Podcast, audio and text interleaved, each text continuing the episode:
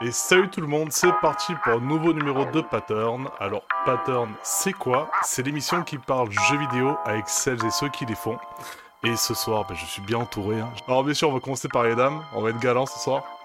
Et euh, ben, on va commencer par Aline Krebs, qui est... Alors, par contre, ouais, ça, je- ça je vais le dire en introduction, vous avez tous, tous ici, là, ce soir, des, des postes à rallonge. Vous avez beaucoup trop de compétences. Et je peux pas vous, vous, vous, vous, vous définir sur un ou deux postes, mais je vais, je vais, je vais quand même tenter le coup, et si c'est pas bon, ben vous rattrapez. Voilà, c'est, je, peux, je peux vous proposer que ça. Euh, donc Aline, euh, toi t'es euh, graphiste 2D 3D, actuellement euh, chez Next Game qui appartient à la branche jeux vidéo de Netflix. Tout à fait, tout à fait. Ouais. Ensuite, on a Mylène Nourdel, qui est passée par Ankama, et je l'ai appris tout à l'heure en off aussi chez euh, Project Red. Voilà, je l'ai tenté aussi en polonais. J'essaie des projets, pas la branche Red, la branche GOG. mais, euh, Et euh, donc là, actuellement, tu es à Raccoon Business, qui est une agence de marketing aidant les développeurs à auto-éditer euh, leurs jeux indépendants. Donc, tu es cofondatrice de cette agence. c'est ça. CEO. Maintenant, ça peut claquer. un- Ah, bah oui, c'est vrai. ouais, on, on va être sur le titre officiel, t'as raison. euh, T'es la CEO. Et ensuite, on a Emma Zaizia, le directeur transmédia qu'on présente plus hein, de chez Ubisoft. Et, euh, et, et son, j'ai envie de dire presque son, euh, son Robin ou son Batman. Après, je sais pas, vous, vous, vous, vous, vous On échange, entre on vous. tourne. Voilà, On vous tourne. déterminerez entre vous qui, qui, est- qui est qui. Mais euh, on a euh, Gags, voilà, qui, qui est là. J'essaie de bien le dire. Euh, ah merde, on a perdu Gags. Ah non, il est Non, c'est bon. tu vois, je Ah. je réapparais. Voilà. C'est vrai, c'est vrai, quel talent. Et donc, t'es lead system designer euh, chez Wolfeye Studio. C'est ça, ouais. C'est ça, ok. Et euh, alors là, tu vois, je te, je te fais une proposition là en, en direct. Enfin, en direct, ça peut être coupé si, si tu me mets avant. Il faudra qu'on fasse une émission où tu m'expliques ce que c'est un lead system designer. Si t'es d'accord, bien sûr. Ouais, c'est maintenant ou plus tard? Tu Non, non, plus tard, plus tard. On fera ça en off. Ce sera Pas une autre problème. émission. Voilà, un autre, un autre numéro de pattern. Et, c'est comme ça qu'on gratte. même, hein, euh, voilà. Oui, et il y a un quatrième invité qui s'appelle du coup. Stitch. Voilà. qui est plutôt envahissant. Euh, alors ce soir, voilà, ce soir, ça va être euh, un programme qui pique un peu parce qu'on va parler euh, de, de la crise hein, qui, qui secoue un peu le jeu vidéo et, de vos situations à vous, les, devs, hein, euh, vos situations en tant que salariés. Et euh, donc voilà, ça va être un peu un sujet un peu délicat, je pense. On va voir plein de choses. On, va parler euh, bah, des méthodes de travail. Vous vous alternez souvent avec des périodes creuses, mais aussi des grosses périodes qu'on appelle le crunch. Des pratiques qui sont un peu critiquées maintenant. On va aussi parler euh, de la situation des femmes. Et voilà, deux, deux dames ce soir justement qui pourront bien en parler, je pense aussi, euh, témoigner directement. Et, euh, et après, on parlera aussi salaire, on comparera euh, ben, ce qui se fait à l'étranger, ce qui se fait en France. voilà, je pense que c'est un programme qui va être assez riche. Et, et voilà. Donc, on va déjà commencer par un petit état des lieux. Donc, on est en 2023. Et on est, on est en fin 2023. Et cette année, on a déjà eu à peu près 9000 licenciements dans la branche. Euh, à titre de comparaison, en 2022, c'était 1000 licenciements. Euh, du coup, qu'est-ce qui explique ça alors qu'on est sur une année exceptionnelle où on a plein de gros jeux qui sont sortis euh, on va peut-être ben, commencer par notre directeur transmédia peut-être si, si toi tu as une explication à ça Sur le nombre de licenciements? Ouais. Ouais, ben là je vais mettre la double casquette, alors euh, transmédia et développement d'affaires, parce que j'ai vu euh, des affaires se développer euh, assez solides dans l'année. Ouais, là, en fait, là, si, si on veut la compresser, euh, pour pas faire une émission de 25 heures, euh, on a eu en gros un surinvestissement au début des années euh, 2020, euh, qui a correspondu à une, une croissance assez extrême de l'industrie. D'ailleurs, la croissance, euh, in fine, c'est pas arrêté, puisque les chi- le chiffre d'affaires global de l'industrie continue de croître même si euh, les, jobs sont affectés. En fait, ce qui s'est passé, c'est que la première année de la pandémie, et euh, ça c'est ultra documenté pour le coup, bah, elle a vraiment bénéficié aux jeux vidéo. On a vendu beaucoup plus de jeux que ce qu'on avait anticipé, ce qui fait que les studios qui étaient déjà en pénurie en termes de main-d'œuvre ont continué à recruter comme des cinglés, à acheter des locaux, à s'étendre, à s'étendre. Et c'était une année qui a été euh, un gros succès à, à tous les niveaux. C'est-à-dire que les AAA, le back catalogue, les jeux indépendants, vraiment tout le monde en a profité. Arrive l'année dernière, et là ça devient compliqué. On est sur une année où ça se resserre, l'économie se tend, les jeux qui commencent à cartonner sont plus les mêmes, Et cette année, c'est le coup de grâce. C'est-à-dire énormément des jeux qui avaient pris de retard pendant la pandémie, qui avaient eu du mal à sortir, euh, le fait qu'on ait dû adapter les méthodes de travail, que de plus en plus on a en fait du télétravail, du non seulement le fameux work from home, mais en plus maintenant on a du work from anywhere dans le jeu vidéo. Donc tu te retrouves à devoir à engager des gens et à être en compétition avec des gens sur la planète entière. Donc ça devient de plus en plus euh, compliqué. Bah, le souci, c'est que tous ces jeux sont sortis dans la même année et qu'il n'y a pas de place pour tout le monde, et que la vaste majorité, même si on a l'impression que c'est le cas, se prennent mais des croûtes euh, monumentales. Et on a remarqué, et ça c'est aussi assez facile à traquer, les jeux qui cartonnent, c'est les gros titres. C'est-à-dire ça se resserre vers les grosses nouveautés, mais le back catalogue, les petits jeux, les machins, cela passe à la trappe à la vitesse de l'éclair.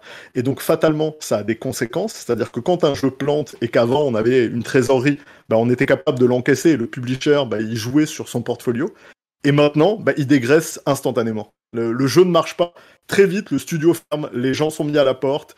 Et donc, si tu veux une explication compressée de pourquoi la situation elle est comme elle est, c'est que maintenant on est en train de vivre une crise euh, planétaire, globale, euh, qui affecte, c'est une grosse récession, il y a une inflation partout. Bah, les gens qui bossent dans le jeu vidéo, euh, ils mangent pareil que vous, ils consomment comme tout le monde, donc eux aussi ont des besoins qui augmentent, ce qui fait qu'on doit payer les gens de plus en plus, et que le facteur salaire, c'est celui qui coûte le plus dans un jeu vidéo. Donc le coût de production a explosé, les jeux vendent, comme on l'a dit, de moins en moins, à part certains. Bah, la, conséquence, elle est l'explosion, et je te parle même pas en plus de la concentration, c'est-à-dire des studios qui en rachètent d'autres, qui fait que énormément de postes, et c'est souvent des postes transverses, c'est pas forcément des postes de dev, euh, vont sauter parce que t'as pas besoin d'avoir 250 départements marketing, 250 départements finance et analyse, 250. À force, ça centralise et ça fait sauter pas mal de choses. Donc tout ça mis bout à bout fait qu'on a une année euh, record en termes de licenciement et qu'a priori, il n'y a rien qui annonce que ça va se passer mieux dans les mois qui viennent. Hein. Après, si je peux compléter, moi je dirais aussi euh, le capitalisme, parce qu'en fait, euh, dans une période de surinvestissement comme c'était le cas en 2020, ce qui intéressait les investisseurs, les gens qui rachetaient des studios, c'était des studios qui grossissent. C'est-à-dire que si c'était un studio de 5 et que tu vas présenter ton plan en disant bah voilà, nous on est 5, on aimerait se faire racheter pour avoir faire des, des, gens un peu plus gros, etc. Mais on n'a pas spécialement envie de grossir, ça n'intéresse pas les gens. Il faut grossir, il faut avoir des plans pour faire plus gros, mieux. Bah du coup, pour se les séduire, on va faire ces plans-là, même si c'est pas toujours pertinent. Et ça donne ça. Est-ce que c'est vraiment dû uniquement à la crise et aux moindres moyens des consommateurs qui consomment donc moins de jeux vidéo? Ou est-ce que c'est aussi par rapport à la mutation du secteur qui fait que les abonnements ont explosé ou quoi, par exemple Et donc, il y a moins de ventes de jeux pleins? Euh, Comment t'expliques ça, toi? La totale. C'est la, mutation, la mutation du marché qui fait que le système à abonnement est beaucoup plus intéressant d'un point de vue financier et consommation le fait que bah, les moyens se resserrent, les jeux deviennent de plus en plus chers, donc c'est encore plus compliqué d'acheter. Et on sait que la majorité des acheteurs, euh, c'est pas les hardcore gamers, c'est les hit buyers qui vont acheter deux à trois gros titres à l'année. Et en fait, du coup, avant, pendant la pandémie, tu veux, pendant le début de la pandémie, il y a eu comme une espèce de boulimie où les hit buyers se sont mis à essayer d'autres choses. Ils sont allés vers des titres un peu différents. Et maintenant que l'économie se resserre, on, se concentre sur les mastodontes et donc, euh, oui, tu vois des Hogwarts Legacy te péter des 17-20 millions, tu vois des Call of Duty continuer de cartonner, les FIFA continuent de cartonner, mais les autres jeux, c'est, ça devient vraiment compliqué. Tu vois certaines pépites qui ont explosé, dont tu vois les chiffres d'affaires qui sont, euh, ou les, chiffres de vente qui sont en fait pour des AAA très très bas. Euh, quand tu annonces 1 million, 2 millions, 3 millions sur un AAA en un an, c'est pas quelque chose dont tu peux te réjouir. Tu sais que le studio, il est à la peine derrière. Et on a vu des studios entiers, comme le studio de Saint Row, euh, planter un jeu et fermer le studio tout de suite derrière, quoi. C'est-à-dire que là aussi, en termes de, de, de, violence, de, réaction, on est sur un truc qui est très très intense qu'on n'avait pas avant. Et comme en plus cette année le marché est inondé de jeux, euh, euh, bah, c'est de pire en pire, quoi. Je suis pas d'accord, on l'en avait pas avant. Par contre, on l'avait, mais ah sur bah. des plus petits studios. Bah non, mais pas à cette fréquence. Il y a plein de studios ah qui vendent d'un succès. Et oui, mais les, les, euh, sur, sur, les sur, les studios, justement, le truc est que, en fait, de point de vue d'un publisher, ils sont tellement petits que euh, ça, ça rentre quasi pas dans l'équation. C'est-à-dire ceux qui pouvaient, il y, a quasiment euh, aucun gros publisher, quand on parle des gros publishers, tu vois, des, EA, euh, Ubisoft, Activision, Electronic Arts, euh, leur grosse vente et leur triple A, on parle pas de jeux indépendants, on parle vraiment de la machine de guerre. Les indépendants, la situation, elle a absolument rien à voir, parce qu'effectivement, euh, bah déjà, c'est un marché complètement atomisé. Tu vas avoir 250 000 jeux indépendants qui sortent à l'année, pour très peu qui vont réussir à percer et à se faire euh, place au soleil. Là où sur les AAA, le marché est quand même plus limité. Il y a moins de AAA qui sortent par mois et il y en a plus qui arrivent à performer. Donc on est dans un truc qui a pour le coup effectivement rien à voir. Et la situation, pour le coup des indés, a toujours été violente. Euh, pour avoir commencé dedans, il y a 15 ans, j'ai connu les... Euh, tu sais pas si le salaire il tombe ce mois-ci et tu sais pas quand il tombe au moment où il arrive. Tu sais, c'est jette des dés, après, Inch'Allah, t'es payé. Il y, a des jeux, euh, par exemple, des jeux qui marchaient très très bien leur première semaine de sortie euh, sur des scopes de vente de 10 euros. On savait que c'était des mmh. jeux qui se vendaient assez bien sur la long tail parce qu'ils sont pas chers, même pas en mmh. promo. Et là, on a des situations où on a des jeux qui cartonnent leur, euh, enfin qui cartonnent, qui marchent très très bien leur première de semaine sortie euh, une fois que la promo euh, de lancement est passée et qu'on n'est plus sur la première semaine de, sortie, les ventes sont vachement en dessous des projections de ce qu'on avait avant. Donc, c'est-à-dire que même sur des jeux à petit budget, on sent le fait que ça se resserre économiquement.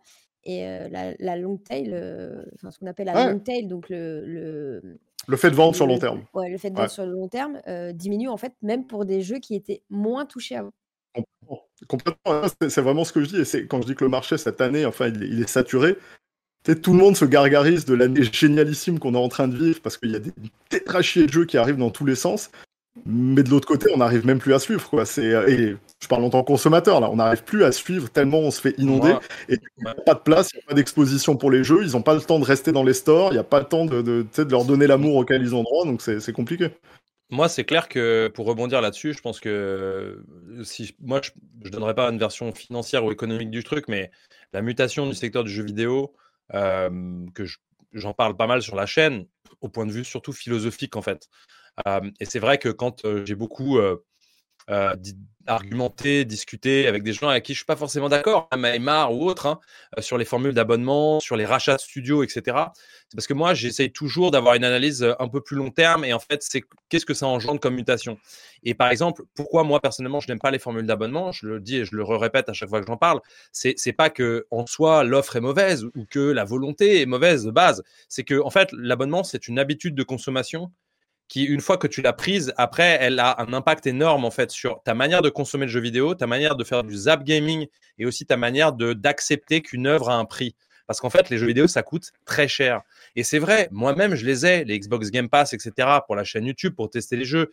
Quand, pendant quelques mois, tu t'habitues à payer 15 balles pour jouer à 150 jeux, va repayer 80 boules ton prochain jeu. Franchement, ça fait mal au cul. Et pour parler vulgairement, et quand il y a moins de moyens en plus, comme l'a dit Aymar, c'est immédiatement la solution de repli. Donc, c'est comme ça, ça, mute de cette manière-là. Mais en plus, c'est vrai que ce que dit Aymar là est très juste. Moi, pour moi, 2023, ça n'a pas du tout été une année exceptionnelle. Ça a été une année très quantitative et sûrement qualitative, Sauf que je dois avouer, peut-être me, me deviens-je vieux, euh, mais euh, le truc, c'est que ma bande passante mentale, elle est limitée. quoi. Et moi, quand on me propose un jeu exceptionnel et qu'au bout de trois jours, on me donne envie d'autre chose, que je peux plus passer du temps en discuter avec des potes et que les gens restent dessus, qu'on reste sur ce truc-là, et que tout de suite, il faut passer à autre chose, au bout d'un moment, moi, en fait, j'arrive plus à apprécier, tu vois. Alors, ça coïncide avec d'autres choses le boulot et tout. Mais quand même, là, il y a trop, quoi. Tu vois et ça, je ne sais pas comment on peut le régler, mais il y a vraiment trop. Donc en fait, euh, il y a trop d'offres, pas assez de, il y a trop de d'offres, il y a moins de demandes et, des habitudes aussi de demandes qui sont plus les mêmes. Avec tous les studios qui ferment, t'inquiète, hein, d'ici 2-3 ans, il y aura beaucoup moins de choix. Tout va bien. Bah, euh, le pire, c'est que je pense même pas, hein, parce que des studios indés, il va en réouvrir à l'appel. Des gars qui partent de gros studios qui vont fonder des studios indés. En fait, tant que tu as des fonds et que des gens qui investissent, tu trouves des studios euh, indépendants à gauche à droite. Ah ben, je t'invite à venir à Montréal. Hein. Tu vas découvrir un monde, un monde d'investissement et, d'argent, euh, notamment euh, les, grandes entreprises chinoises qui investissent euh, comme des dingues dans le JV. tu regardes les studios qui se sont ouverts sur Montréal ces deux dernières années en pleine récession, et tu vas voir qu'en fait, il y, a du recrutement qui continue à se faire, y compris indé. Hein. je parle vraiment de studios indépendants et ceux qui se font racheter très vite. On se rappelle du studio de Jade Raymond et ses amis qui a été monté, racheté par Sony avant même d'avoir un projet ou quoi que ce soit, ça n'arrête pas. Parce que c'est des très gros noms qui partent, tout le monde n'est pas un très gros nom et. D'où la, la notion de Montréal.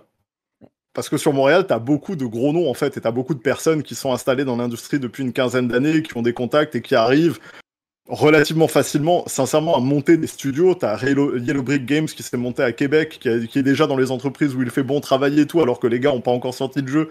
Mais c'est des anciens de Mass Effect, c'est des anciens d'Ubi, c'est des mecs très très solides. Euh, il continue d'y avoir, heureusement, du, financement parce que les gens euh, croient encore dans le secteur, dans le jeu vidéo et voient qu'il y a encore de l'argent à faire.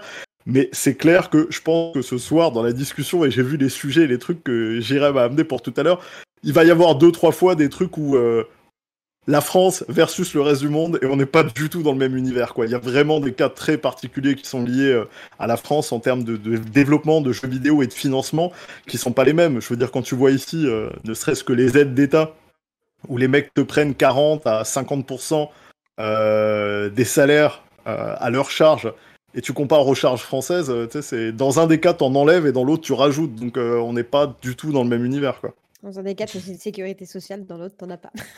Bah si, on en a une au Canada. Pas autant. ah bah pas autant, mais il y a une sécurité sociale, il y a la gratuité de la santé, il y a, tu sais, c'est pas...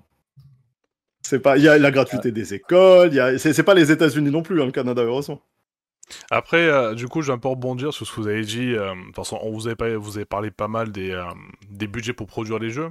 Est-ce que justement la solution pour sur les secteurs, ce serait pas de passer par là, peut-être repartir sur un peu, alors je vais pas forcément dire la low-tech, mais en tout cas sur des jeux euh, peut-être moins gourmands, moins chers à produire, et du coup peut-être plus facile à rentabiliser? Bah, le truc, c'est qu'en fait, il y a tellement, tellement de, jeux que je pense que ça changerait pas forcément grand-chose. Et puis, en plus, la conséquence aussi, c'est que euh, bah, les investisseurs sont de plus en plus frileux. Enfin, je parle en tout cas plutôt en indé, mmh. euh, les investisseurs sont de plus en plus frileux et en fait c'est hyper difficile de se faire financer son prochain jeu, tu vois. Donc euh, du coup, bah, euh, les studios indé tablent de plus en plus sur le fait de vraiment essayer d'avoir un succès pour essayer de rentabiliser et pouvoir lancer une deuxième production, quoi. Mais voilà, c'est pour moi c'est un peu le serpent qui se mord la queue en fait au final. Et c'est aussi le retour des scopes plus petits parce que si tu sors 10 jeux qui durent chacun 6 mois à produire, tu as mécaniquement sans doute plus de chances d'avoir un succès que si tu sors un jeu tous les 4 ans. En fait. Donc, tu as plus le droit à l'erreur en fait dans, ces cas-là. Et donc là, on, repart sur pourquoi là il y a plein de clones aussi de, Vampire Survivor. Alors certes parce que ça a marché, parce que c'est aussi, aussi des jeux qui sont moins coûteux à produire et où on peut apporter une touche et un renouvellement, etc. beaucoup plus facilement que quand on veut s'attaquer à un genre d'aventure ou à un 4X ou à un CRPG quoi. Donc il y a aussi, je pense, ce modèle-là qui va revenir où on va faire comprendre aux gens que ton premier jeu, il y a quand même extrêmement de chance, extrêmement peu de chance, surtout sur les plus petites prods. Hein. Je parle pas des, très très gros noms qui font de leur studio indé avec des millions de budget. Il y a peu de chances que ton premier jeu soit rentable. Donc ce qu'il faut, c'est faire des jeux, faire des jeux, faire des jeux jusqu'à tomber sur la recette où tu sens qu'il va y avoir vraiment une possibilité, vraiment une hype, vraiment une attente, et du coup partir là-dessus quoi. Bah écoutez, je pense que là on a fait le tour de déjà de l'état des lieux du marché. Et bon, on va attaquer maintenant dans le dur. Hein. Donc, euh, bah, messieurs, dames, vous allez parler un peu de vos, de vos, euh, de vos métiers et de vos conditions de travail, du coup. Bah, cette fois-ci, je, vais, euh, je vais lancer Gags, puisque la dernière fois, j'ai vu un tweet où tu, tu expliquais que bah, en ce moment, vous étiez un peu dans, dans le feu là, à Wolfie Studio. Et ben voilà, qu'est-ce qui se passe là en ce moment? Vous êtes dans quelle phase? Euh, bah là, on est dans une phase assez intense, nous, mais bien sûr, je peux pas parler de, du projet sur lequel on travaille. Euh, et c'est une phase, une phase qui risque de s'accélérer violemment euh, dans les semaines ou les mois qui suivent, d'où ma moindre présence d'ailleurs sur YouTube. alors, tu veux que je te parle du crunch? C'est ça, des, conditions de travail, c'est ça? Ouais, ouais, on peut parler C'est ça que tu veux, c'est ça Ouais, ouais, putain, je veux du sang, je veux du sang. non, j'adore ça, j'adore ça. Non, moi, je suis un peu un cas à part, je suis un peu un cas particulier. Moi, j'ai travaillé à Ubisoft très peu, six mois, j'étais... Hmm d'abord en stage de fin d'études, et puis voilà. Ensuite, j'ai bossé à Arkane euh, Studio, euh, et puis après à Wolfeye. j'ai vécu des périodes de crunch euh, énormissimes. Moi, je suis resté à Arkane avant qu'il fasse Dishonored. En fait, j'ai essuyé les plâtres d'Arkane. J'ai fait survivre Arkane Studio pendant cinq ans. pas moi tout seul, mais en tout cas quand j'y étais, avec des responsabilités en, game design notamment, des projets que vous avez jamais vus, qui sont jamais sortis, notamment Ravenholm, The Crossing, euh, des commandes, euh, des, bouts de multi euh, qui se sont très mal terminés, etc. etc. donc je vais survivre et je suis parti pour raison personnelle au début de Dishonored. je suis parti au bon moment. quoi. Donc j'ai quand même pas contribué à Dishonored, mais pas très le nez. J'ai eu le nez creux. Je me suis dit cette boîte elle est foutue. Euh, non, donc j'ai vécu des grosses périodes de difficultés, des grosses périodes de crunch. Euh, bon, que dire du crunch? Je pense que c'est ce qui est le plus important pour moi, euh, c'est que le travailleur soit respecté. pour moi, il doit y avoir un contrat tacite ou alors officiel entre le travailleur et l'entreprise. Et je pense que le travailleur ne doit jamais être forcé. Moi, c'est ce que je n'ai jamais été forcé durant ces cinq ans à Arkane Studio. Et pourtant, j'ai fait des deux heures du match, je reprends à 9 heures le lendemain. Pourquoi? Parce qu'en fait, je l'ai fait avec plaisir, dans des moments où je pouvais. Et puis quand il y a des moments où je pouvais pas, bah, je le faisais pas. Et puis après, j'avais des récupérés des jours de repos ou dès qu'il y avait des zones fortes, on me donnait des jours, on, s'arrangeait, je refaisais machin. Évidemment, dans les grosses entreprises, ça ne peut pas se passer comme ça, puisqu'il faut une régulation, il y a des syndicats, etc. Donc, je ne peux pas parler, moi, j'ai pas eu cette expérience. Ce que je sais, c'est que c'est un métier artistique. Moi, je suis dans la branche artistique. Pas tout le monde ne l'est. Mais c'est vrai que moi, en tant que game designer, quand je fais caca, je pense à des trucs. En fait, quand je fais caca, je travaille. Tu vois ce que je veux dire? C'est horrible. Non, mais c'est vrai. En fait, quand je, regarde un film, je peux avoir une idée sur un jeu. Je peux être en train de manger et tout d'un coup, je me dis putain, en fait, il faut que je fasse ça. Bon, malheureusement, je suis comme ça. Tout le monde ne l'est peut-être pas. Donc, en fait, je suis un peu constamment en train de travailler. Là, Wolfie, je bosse avec des Américains. Bon, les Américains, là, c'est maintenant qu'ils travaillent. Tu vois, c'est tout de suite. Donc, en fait, je peux leur dire écoutez, les gars, moi, 19h, je m'en vais, salut, au revoir. Moi, je suis lead system designer, je t'expliquerai un jour ce que c'est. en gros, je suis lead GD, sauf qu'il y a un directeur créatif au-dessus de moi. Sinon, je suis numéro 2 design de la boîte. Donc, je gère toutes les équipes, puis je discute avec le directeur créatif. Je fais tous les systèmes du jeu, c'est moi qui m'en place les trucs, etc. Donc, j'ai une équipe à gérer, parce qu'ils sont américains. Donc, moi, si à 19h, je me casse et que jamais, jamais, jamais le soir, je réponds à des questions, etc., on va juste avoir un souci de planning. Bon, mais on a choisi de fonctionner comme ça. Moi, c'est tacite et dans mon salaire euh, et dans tout ça que j'ai des horaires flexibles, mais que je suis disponible avec plaisir. Par contre, quand j'ai une vie privée, des obligations, bah, j'équilibre tout simplement. Euh, mais moi, comme je suis passionné par mon métier, c'est vrai que je suis très passionné, que c'est très créatif et que du coup, j'ai souvent fait ça avec plaisir. Voilà. Euh, j'ai pas eu la mauvaise expérience du crunch. Ceci dit, il est raisonnable de penser qu'il faut quand même normaliser les choses parce que les abus peuvent arriver et que c'est rare de travailler avec ses potes et d'avoir une entière confiance entre employeurs-travailleurs. Ce qui est totalement mon cas. Je bosse avec des Raphaël Colantonio, qui est un ami. Je bosse avec Julien Roby. Ils m'ont toujours bien traité. Je suis extrêmement bien traité à Wolfie. Si tu es malade, machin, tu prends les jours. On fait confiance. On se fait tous confiance. Il y a avoir des abus, mais donc je suis un peu à part. C'est un peu des conditions exceptionnelles, je te dirais. Il n'empêche que dans un métier artistique, à un moment donné, bah, parfois, tu as des idées au moment où tu n'es plus dans les heures de travail Parfois, tu as besoin d'un petit coup de boost parce qu'il y a quand même des milestones, euh, surtout quand tu es indé, quand tu n'as pas une flexibilité de machin, ça peut arriver. Donc, peut-être y a-t-il des entreprises qui travaillent sans ça et qui arrivent. Mais euh, moi, souvent, quand j'ai dû donner des coups de boost, etc., c'était pour des objectifs qui me plaisaient, qui m'ont beaucoup appris dans ces moments-là aussi. Donc, je ne suis pas le bon exemple pour dire que les conditions de travail euh, sont horribles. Je pense qu'il faut qu'elles soient normalisées, régulées, etc.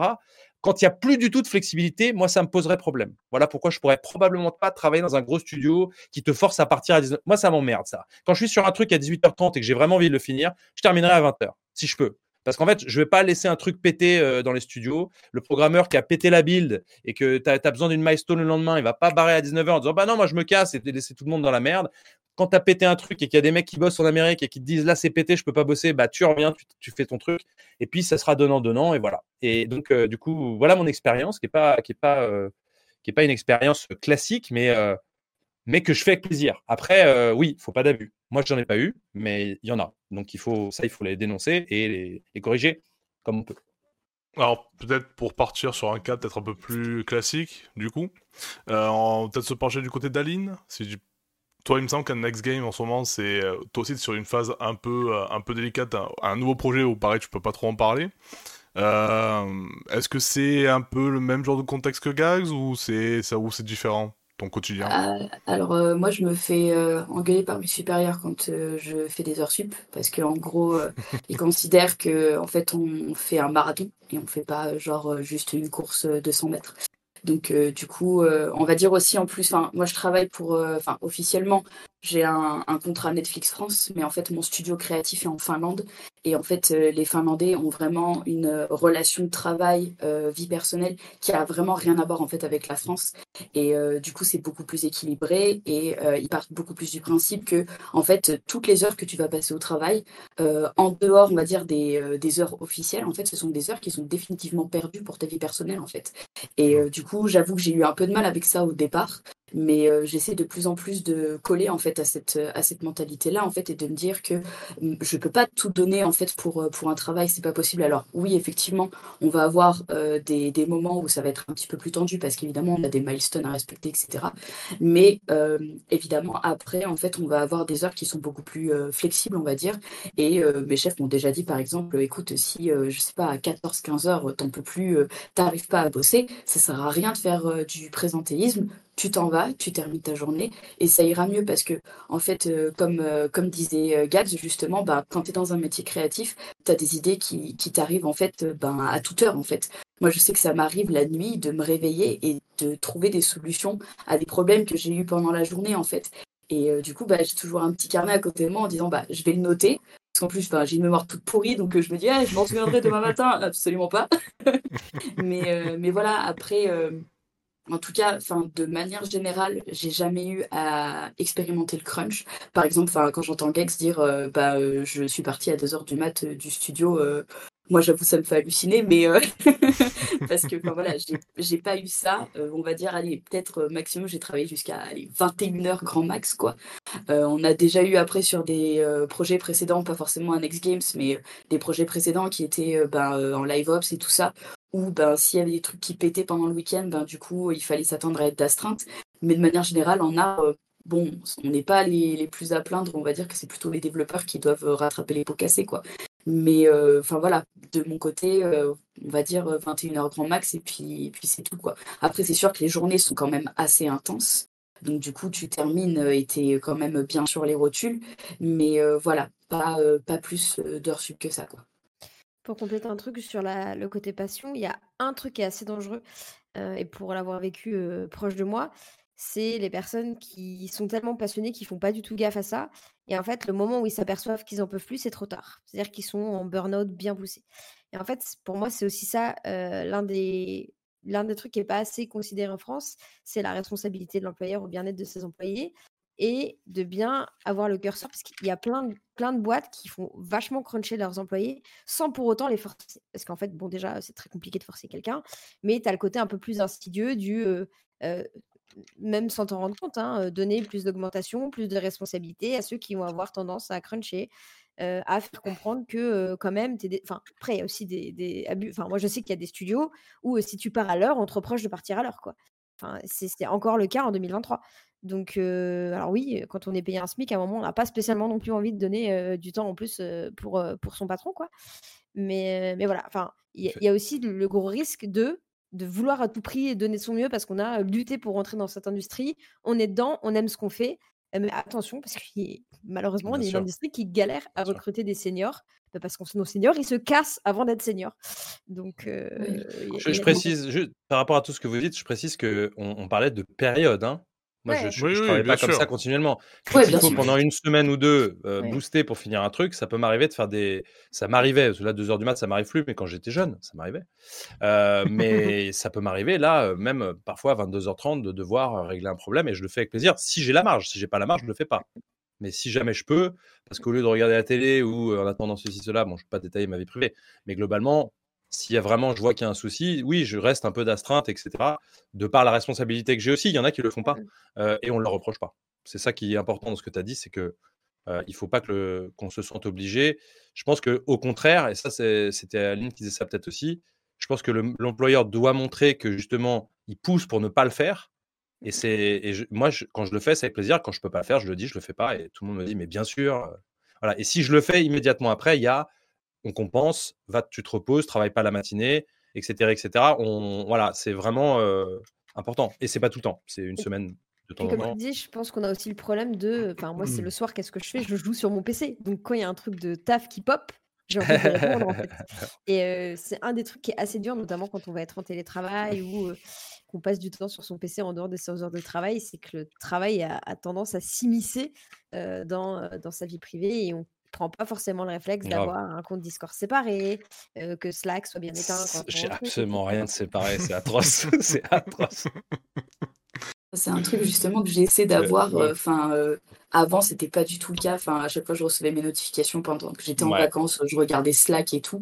Et maintenant, en fait, ce que je fais, c'est que je me force à tout désinstaller quand je pars pour plusieurs jours. Même si bon, après ça me fait un peu de la maintenance, mais au moins je me dis, il faut vraiment que j'essaie de déconnecter parce que sinon, enfin, je, je vais complètement exploser au bout d'un moment, quoi. Donc euh, c'est hyper important, quoi.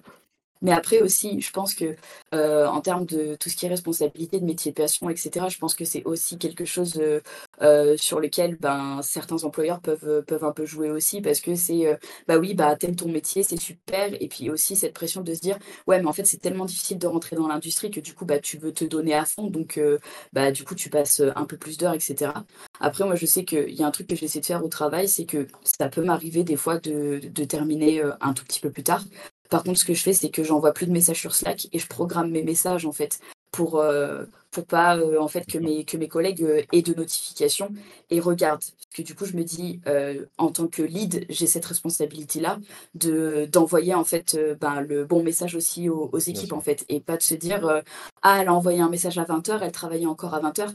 C'est mon propre business, ça regarde pas les autres. Et voilà, du coup, mais c'est des habitudes un peu à prendre qui sont pas forcément évidentes.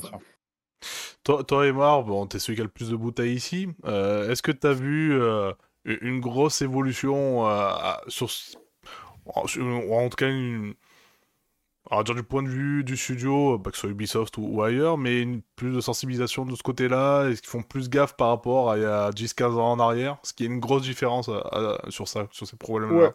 Chez, chez, nous, en fait, là encore, je peux faire une différence Canada, reste du monde, ou États-Unis, Canada et autres. Euh, déjà, on n'a pas les mêmes types de contrats de travail. On a des contrats à 40 heures semaine avec euh, moins, de, moins de congés au départ. Et ça, ça a changé aussi à Ubi. Euh, ils ont instauré 5 semaines pour tout le monde dès ton premier jour. Des, les journées de maladie sont infinies. Elles sont payées par le par l'employeur, peu importe ce qui t'arrive. T'es malade, t'es payé. T'es malade deux semaines, t'es payé pareil. Et c'est à l'américaine. Ça veut dire que studio de développement de plus de 4000 personnes, donc salle de sport, crèche, enfin les, les, services pour les employés ici sont assez débiles. Euh, on est au Canada, donc euh, terre de Justin Trudeau, euh, pays où on fait tout pour que tout le monde se sente bien, on participe aux fiertés, on a des toilettes non genrées, on a des gyms non genrés, on a un milliard de trucs pour que tout le monde se sente bien, on a des salles de repos, des salles de méditation, des salles de prière, enfin le truc il est... bref, c'est assez, assez intense en termes de bien-être de l'employé, les journées bagel, les fruits gratos, les trucs santé, les coachs, les conseillers, les massages, enfin bref. Euh, ils, se gâtent et ils gâtent les employés parce qu'il y a une grosse compétitivité ici, parce que tu as plein de studios euh, partout autour. Mais le, dans la façon de travailler, je te dirais que le crunch, il a un côté inéluctable si tu des jeux, si es entouré de gens qui manquent d'expérience. Euh, parce que à un moment donné, tu as une shipping date, peu importe avec quel éditeur tu travailles, et il va te mettre une pression pour que le jeu sorte en date et en heure, sinon tu fais exploser les coûts, euh, puisque le producteur, lui, il joue sur ça, hein. il joue sur euh, les coûts, il joue sur les dates de sortie, il joue sur la qualité du projet. Et en général, on n'a pas envie de transiger sur la qualité ou sur la date. Euh, donc tu, te démerdes avec, avec ce qui reste. Et donc c'est souvent en fait compliqué d'arriver à une période précise, et les dernières semaines, il arrive que tu aies des gros rushs. Donc pour contrer ça, plus les gens ont de l'expérience, plus les producteurs ont d'expérience, plus les project managers, les associés de producteurs ont d'expérience, plus ils sont capables de travailler sur un truc qui est critique pour un éditeur, j'en ai déjà parlé, c'est la prédictabilité. Il n'y a rien qu'on aime plus quand on est éditeur que de savoir ce qui va se passer et quand ça va se passer. Et euh, on est dans le JV, donc ça va tout le temps exploser. Tu auras toujours des problèmes, des problèmes de mocap, des trucs qui marchent pas, des bugs, des trucs pétés. Et pour essayer de contrer ça, tu changes ta façon de produire. Moi, j'ai vu la façon de produire changer radicalement en 15 ans. Euh, j'ai vu euh, passer des méthodes où on est sur des stage gate process, donc ça veut dire qu'on présente le jeu à plusieurs étapes différentes euh, à un éditeur pour montrer exactement où on en est et on le découpe non pas à l'ancienne avec la gestion de projet en cascade, mais avec des sprints. Où en fait ton projet est découvert et coupé en sprint très court. Et donc je rejoins complètement Aline. En fait, c'est drôle, elle parlait de marathon et nous on parle de sprint, mais en réalité c'est justement pour ça. C'est des petits sprints de deux semaines ou trois semaines qui permettent d'avoir des micro-objectifs et puis des objectifs plus long terme et d'être sûr de tout le temps livrer des choses. Et en plus, il y a même des, trucs qui se sont installés. Alors chez nous, par exemple, au studio, tu peux voir un truc qui a changé il y a quelques années, qui est ce qu'on appelle avoir des versions always playable. Donc en fait, tu as des, des, bandes de démos et à n'importe quel moment du jour ou de la nuit, tu peux toujours jouer à une version d'un jeu en développement. Alors euh, ça va pas être beau, hein, ça va souvent être dégueulasse, ça va être pété, mais la build elle tourne. Donc il n'y a pas de surprise à 6 mois de l'échéance de ok, maintenant on fait tout rentrer dedans, on fait du data freeze ou du code freeze, on essaye de pousser le truc, et d'un coup tout explose et on comprend pas et ça marche pas. Ça, ça n'arrive plus, tu vois. Et euh, effectivement, tu peux te le permettre quand tu sais anticiper, quand tu travailles. Et là, faut garder ses seniors. La Mylène avait raison. Si les seniors se barrent et que tu te retrouves en tournée de junior et que c'est ton premier projet et que tu as un budget de 150 millions et que tu as des équipes de 1300 personnes dessus euh, sur euh, tous les continents avec 25 langues, ça devient compliqué très vite. tu vois, c'est la, quantité de shit va escalader très vite. Et en fait, c'est, c'est, c'est absolument pas une évidence, c'est absolument pas pratique, c'est absolument pas facile. Et il y aura des moments où tu vas de toute façon faire des heures sup. Et effectivement, c'est la responsabilité de l'employeur de faire différent, de faire autrement, de faire attention. Et on est aussi dans une industrie, alors c'est super con à dire, mais le truc qui a vraiment changé, c'est vieillissante c'est que quand je suis rentré dans le JV, on avait la bah vingtaine. Bah Aujourd'hui, les gars du ils ont la trentaine ou la quarantaine, les gars d'IA, ils ont la trentaine ou la quarantaine, les gars de Warner, c'est la même. Et bah du coup, bah, ils ont des familles, des gamins, euh, des activités, et il n'y a plus de euh, tu nous fais cruncher comme des enculés euh, sans stop. Moi, mon, mon, record personnel, il est six mois sans jour de congé. ça veut dire samedi, dimanche, je rentrais, mais j'étais content parce que je travaillais qu'une demi-journée. Et des semaines avec des horaires, mais étaient de mongol, quoi. Je partais à 22h30 du boulot tous les jours et je pensais que je bouffais que le jeu et j'étais content. Hein. J'étais très content. J'étais là, ouais, super, enfin un truc. J'ai des très belles expériences parce que c'était. C'est cool. À l'époque, on était jeunes et puis. Mais, honnêtement, plus jamais de la bah, vie, non, je ah, fais bah, ça. Et, et, là, plus on devient senior, plus on empêche les autres de faire ça. C'est-à-dire qu'on se rend compte que les juniors, des fois, ils ont envie. Et là, le boulot, c'est justement, très souvent, en tant que senior, de les protéger d'eux-mêmes. C'est super cool ce que tu veux faire, mais en fait, il n'y a pas besoin du tout. On va s'organiser comme ça. Et là, je parle vraiment, vraiment, vraiment des exemples proches de moi, donc de la majorité des studios canadiens, américains qui ont en général cette façon de fonctionner. C'est clairement pas tous les studios. On en connaît, il y en a qui sont connus pour avoir des périodes de crunch de débile. Et le crunch, qu'on s'entende, c'est pas un sprint faire plusieurs jours avec des heures sup. C'est vraiment des périodes de plusieurs mois dans lesquels, tu sais, deux, trois mois, tu n'arrêtes pas de travailler, tu es tout le temps en train de taffer, la soir et week-end et machin, on te fait rester avec de la pizza, et effectivement avec des arguments, mais éclatés au sol, de type, c'est la passion, c'est génial, t'as déjà de la chance de travailler dans le jeu vidéo. le premier truc que j'ai appris en arrivant ici, hein, et euh, changement d'ambiance majeur par rapport à la France, où tu sais, dans la même boîte, les mecs restaient à 21h, 22h, tu sais, tant que le boss il part pas, tu pars pas, t'arrives ici, à 5h le vendredi, tout le monde te traîne dehors pour aller au bar en face. Et on te dit des trucs comme, tu sais, quand toi, t'as l'expression, tu te dis, ah, c'est vrai, il y a une vie après le travail. Les mecs, ils te font tot, tot, tot il y a une vie avant le travail. C'est genre, ça n'a rien à voir. Ici, c'est ta vie d'abord. Le travail, tu feras avec, quoi. Tu sais, t'as un problème de santé, t'as un problème de santé mentale, t'as un problème de, de fatigue. Les équipes, elles sont autour de toi. On veut tous que ça se passe bien. On veut tous que tu dures, que tu sois heureux, que tu restes. Et je peux te dire, ça nous fait drôle parfois de parler avec des collègues en Europe ou ailleurs dans le monde où, tu sais, c'est pas la même. Hein. On voit que la culture du travail, elle a rien à voir, quoi. Ah, ouais. Et c'est... Vas-y, vas-y. Ouais, tu disais les changements, tu vois, moi, du coup, ça fait 13 ans maintenant que je suis dedans. Un des trucs que j'ai remarqué au début, alors après, j'ai fait une, une grosse boîte pendant 6 ans, c'est le respect de la loi. j'ai envie de dire, il y a, il y a 10, 15 ans, c'était un peu moins professionnel. C'est clair, bien sûr. Et du coup, le côté ah bah t'es en événement, oui bon on bosse vendredi, samedi, dimanche. Comment ça? Deux jours de récup parce que t'as travaillé le dimanche? Mais non, une journée, ça suffit. Enfin, plein de trucs, en fait, les petits arrangements avec la loi, parce qu'en fait, tu avais des gens qui savaient pas ou qui s'en foutaient. Et en fait, c'était pas autant professionnalisé que maintenant. Quoi. Il y a eu un gros boulot de, des syndicats, notamment pour défendre les droits, en disant non, non, en fait, certes, c'est un métier qui a un lien avec la passion, mais ça reste un travail, donc il y a des lois et elles sont pas faites pour rien et il faut les respecter. quoi. De ouf. Et Mylène, et je, peux te le dire encore, je je porte pas en général les RH de France dans mon cœur. tu sais, pour moi, il y a, un étage en enfer avec les assureurs, tu vois, spécifiquement pour eux. mais euh, mais, mais euh, les, les, RH ici, très bien. Euh, tu vois, c'est comme la police ici. Tu vois, c'est une autre vibe.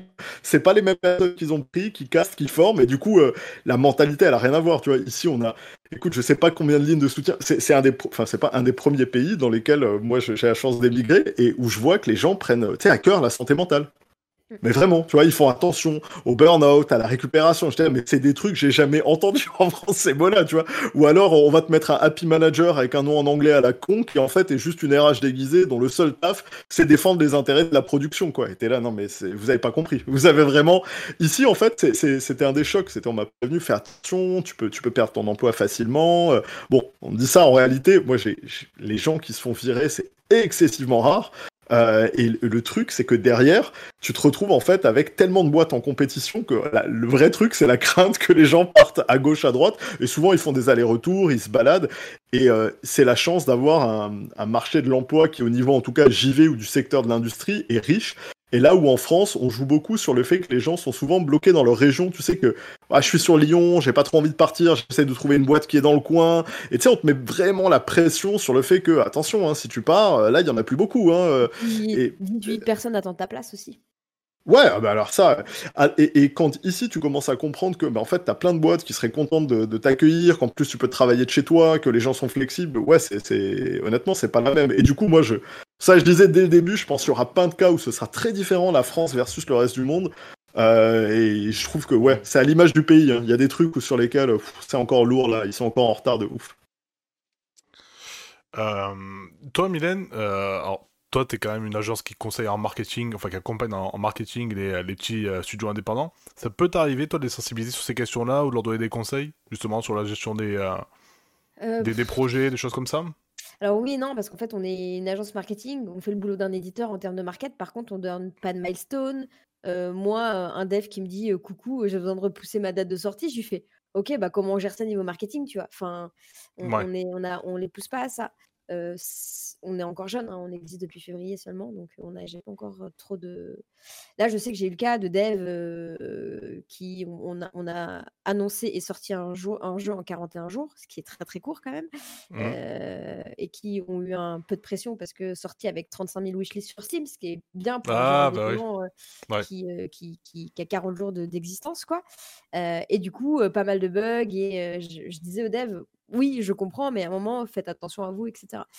mais on n'a pas trop d'impact là-dessus. Après, pour moi, c'est quand même un, truc très important. Alors, notamment en étant très investi de mon côté dans des syndicats de travailleurs et travailleuses, dans des communautés plus liées au fait que je sois une femme. Il y a des boîtes dans lesquelles je sais il y a des trucs moches qui se passent. C'est pas forcément public. Le problème étant que je ne peux pas ne pas bosser avec elles parce que je sais des choses en off. Parce qu'en fait, ça pourrait être suspect, surtout que j'ai un associé et on décide des projets ensemble.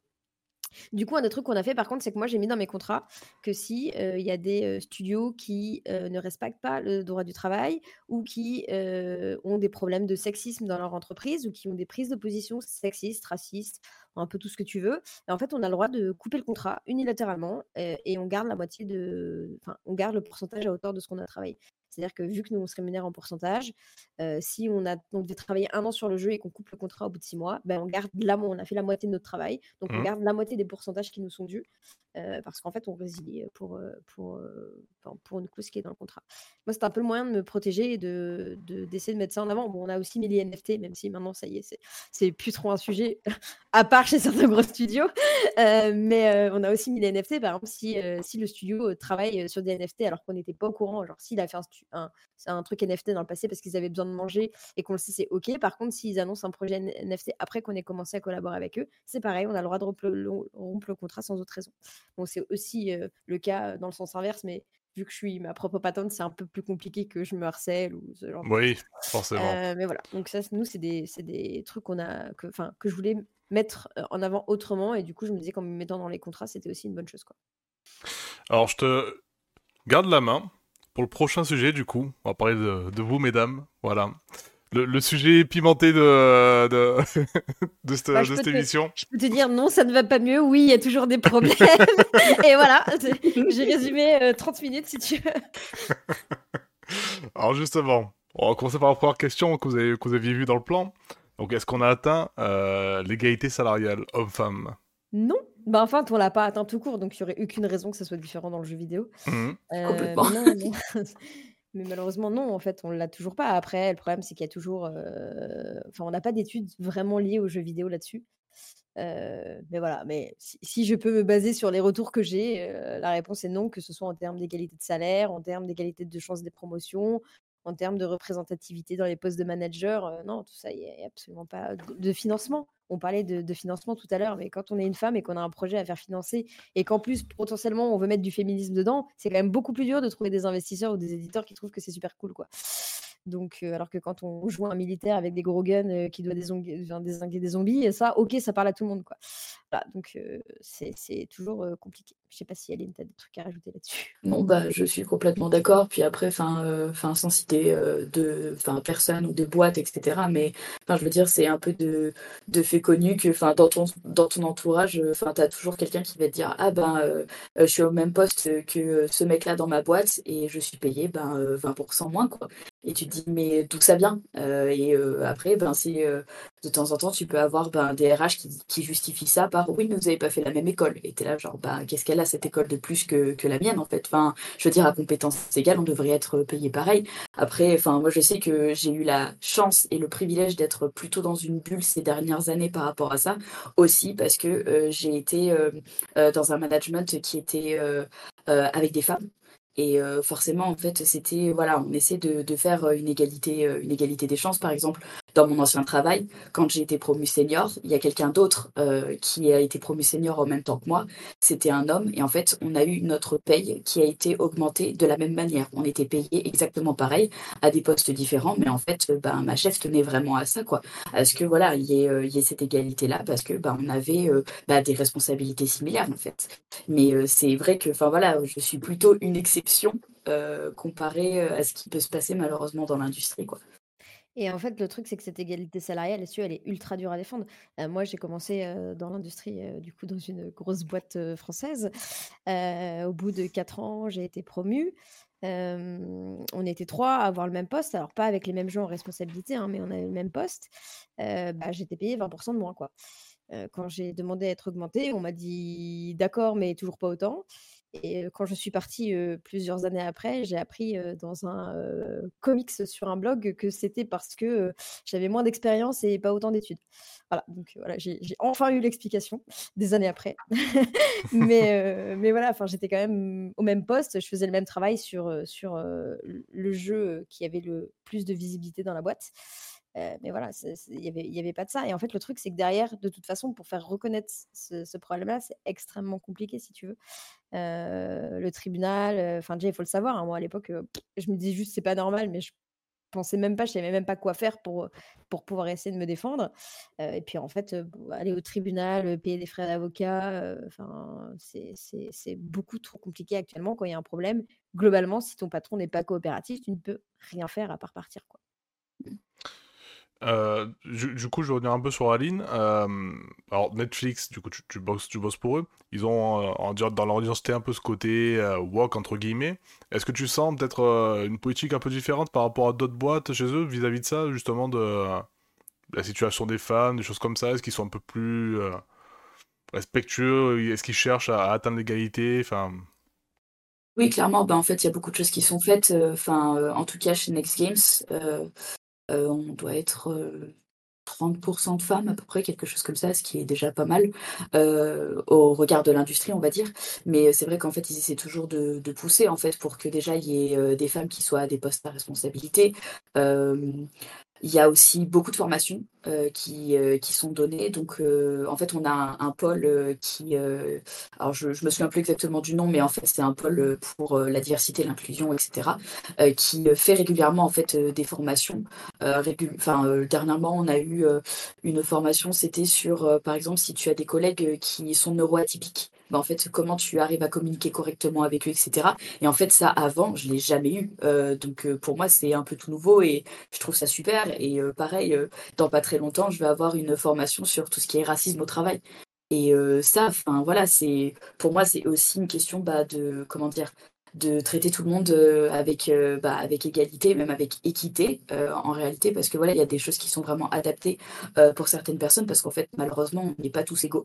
donc, du coup, voilà, je sais que la, société va vraiment en ce sens-là. Dans les guidelines de Netflix, c'est aussi marqué que, en fait, la toxicité n'a pas sa place dans l'environnement de travail et que si on voit quoi que ce soit, on est vraiment encouragé euh, à le dire. Et euh, enfin voilà, il y a tout un système d'anonymat si on se sent pas, etc. Mais en tout cas, chez Next Games, parce qu'après, enfin, je suis pas dans les autres studios de Netflix, etc. Mais en tout cas, chez Next Games, je sais que je peux être euh, clairement transparente en fait avec ma, hiérarchie quand il y a quelque chose qui se passe.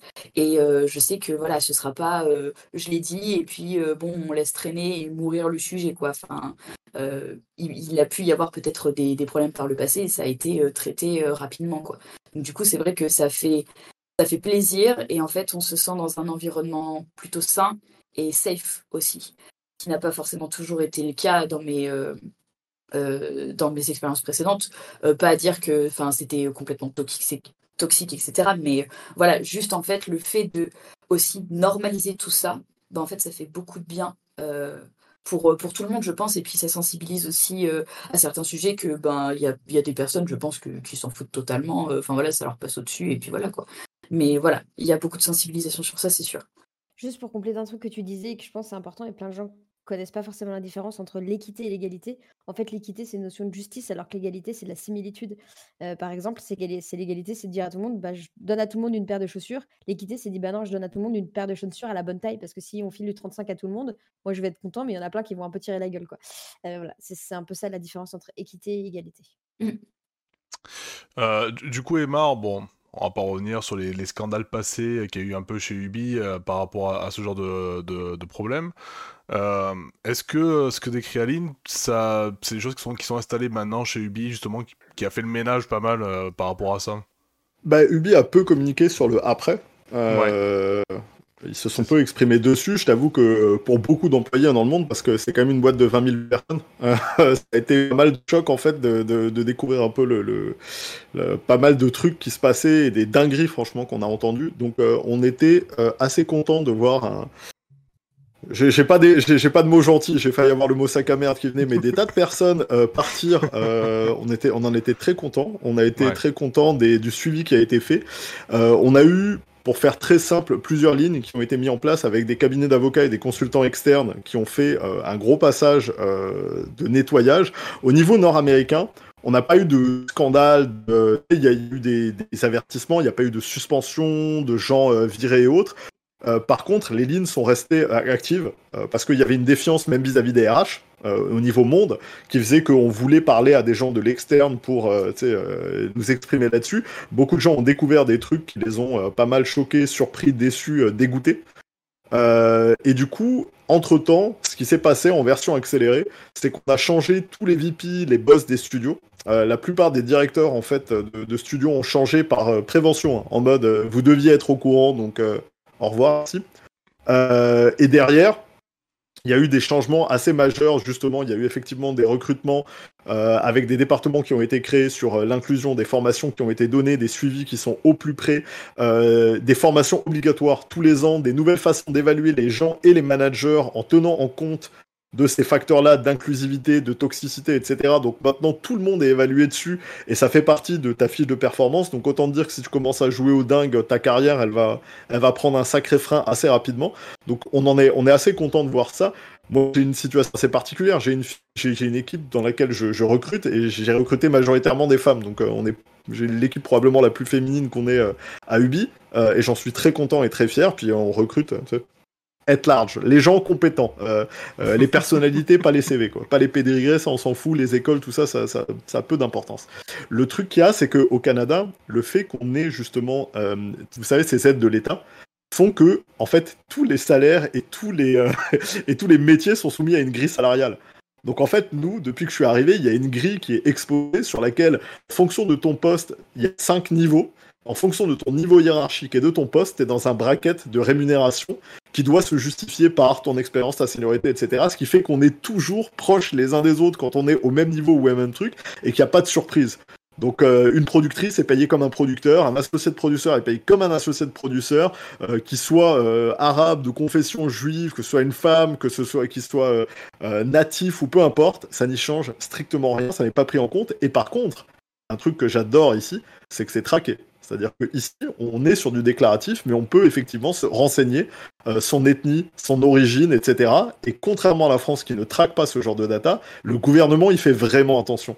Ce qui veut dire que si tu te retrouves à faire de la discrimination, ça va très vite se voir à l'échelle d'une grosse société, dans tes recrutements, dans les pourcentages et en fonction ah des niveaux et des postes auxquels les personnes peuvent accéder. Ce qui veut dire qu'ici, euh, des MD et des boss de studio, bah, tu as le MD du studio de Québec qui est le studio lead sur Assassin's Red, qui était le studio lead sur machin, c'est une femme. Euh, productrice, tout le monde connaît Jade Raymond qui a claqué, mais il y en a des tonnes d'autres. Euh, Marty, qui est une, copine qui était à Warner Bros. et productrice senior. Tu as des productrices seniors chez EA. En fait, il y a énormément de gens à des postes importants euh, qui sont des femmes partout. Et pas seulement sur les postes qui sont, euh, vous savez, connexes euh, au développement. C'est-à-dire, même dans la production et en dehors de la production, on est entouré. Au niveau des VP, par exemple, des vice-présidents chez Ubisoft, c'est 50-50. C'est une égalité parfaite. Donc là-dessus, c'est très différent. Et clairement, je vois la différence même avec nos studios et nos filiales ailleurs dans le monde. C'est notoire. C'est si tu vas dans d'autres studios, tu as une autre politique, tu as d'autres façons de faire, et on sent que Là encore une fois, tu as un décalage euh, qui se met en place. Les États-Unis sont aussi assez cool de ce côté-là. Et effectivement, le Canada est très souvent, et Justin Trudeau qualifié de woke et de culture woke, etc. Bah, ça se ressent dans les entreprises et pour vrai, c'est super agréable. C'est super agréable de pas rentrer dans des débats ou d'avoir des justifications, que ce soit clair et qu'il n'y ait pas de système de jalousie. Donc les, je peux pas dire que les gens communiquent facilement, c'est-à-dire que les salaires sont en gris, donc euh, on sait déjà euh, ce qui se passe, à quel niveau, pour quel poste et comment. Donc euh, c'est un truc que moi j'aimerais voir généraliser. je suis très à l'aise avec le fait que tout le monde partage ses salaires et qu'on sache exactement qui fait quoi et qui gagne quoi. Surtout qu'il faut rappeler qu'en France, on va nous dire ah, on n'a pas le droit de savoir les salaires les uns des autres. Il y a encore des, patrons qui disent ça. Mais ouais, les seules personnes que ça protège, c'est elle et eux quand on voit qu'il y a des inégalités. Il y a, absolument, exactement, il n'y a aucune obligation légale à cacher un salaire, tout comme. Et par contre, en France, justement, pour sous le prétexte de protéger les minorités, on dit non, non, on va pas faire d'études sur les minorités. Tu vas dire, ben, si t'as pas la vision de la situation, je vois pas comment tu peux la faire changer. C'est-à-dire que le jour où tu te rends compte que, parce que on, parle de la plateforme, là j'en fais juste une mini, tu regardes dans un studio autour de toi en France et à, l'étranger, le pourcentage de gens de couleur, il n'est pas super représentatif avec les joueurs, les gens qui sont en école, les gens qui ont étudié dans le domaine et ailleurs. Hein. Je peux te garantir qu'on n'est pas nombreux. Non. Mm, mm, mm.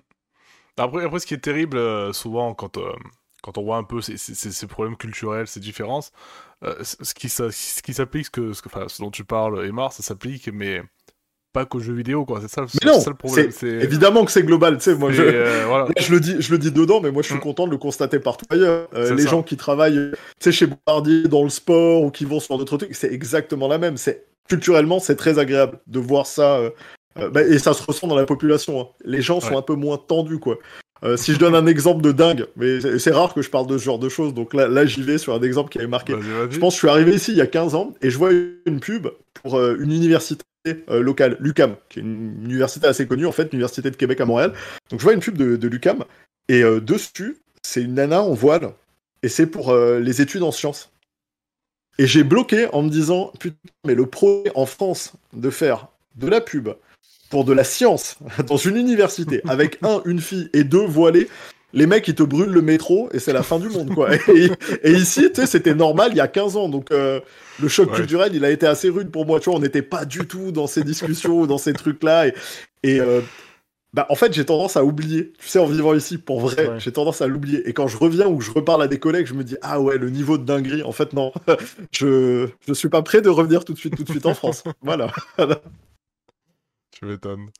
Euh, bah écoutez, on a peut-être fait, je pense, le, le tour. Moi, que mesdames voulaient peut-être compléter quelque chose que, auquel j'ai j'ai pas euh, pensé à soulever. Euh, moi, je vais rajouter deux trucs, si possible. Déjà, un, parce qu'on nous demande souvent hey, comment je fais pour recruter plus de femmes dans ma boîte? Alors, déjà, avant de les recruter, c'est bien de s'assurer qu'elles ne partent pas traumatiser de votre entreprise. Donc, si vous êtes quelqu'un qui cherche à améliorer la diversité, faites déjà des études sur est-ce qu'il n'y a pas un, un turnover plus important du côté de personnes issues de minorités.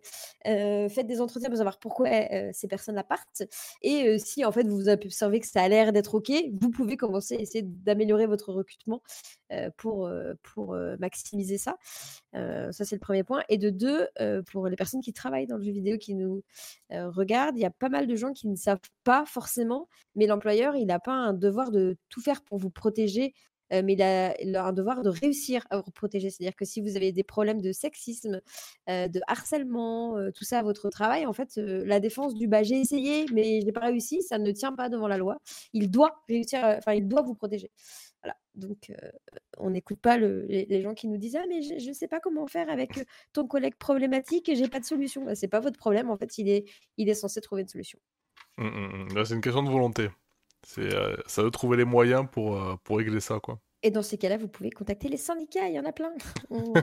Ils vous aideront. Euh, bah écoutez, maintenant on va peut-être partir sur les salaires. Donc justement, la, la, compétitivité des, des, salaires, déjà on parlait juste, en comparer secteur, secteur par, enfin, ce secteur-là par rapport à d'autres secteurs, est-ce que c'est plus compétitif? Je sais pas pour un communicant par exemple, un marketeur. Ou, Alors pour l'instant, on reste, on, reste en, allez, en local, en France. Pour l'instant, on va juste rester en local. Est-ce que, euh, voilà, à poste équivalent, c'est plus intéressant de bosser dans le GV ou pas? Ailleurs. si vous voulez de l'argent, ne venez pas dans le jeu vidéo. c'est pas là qu'il.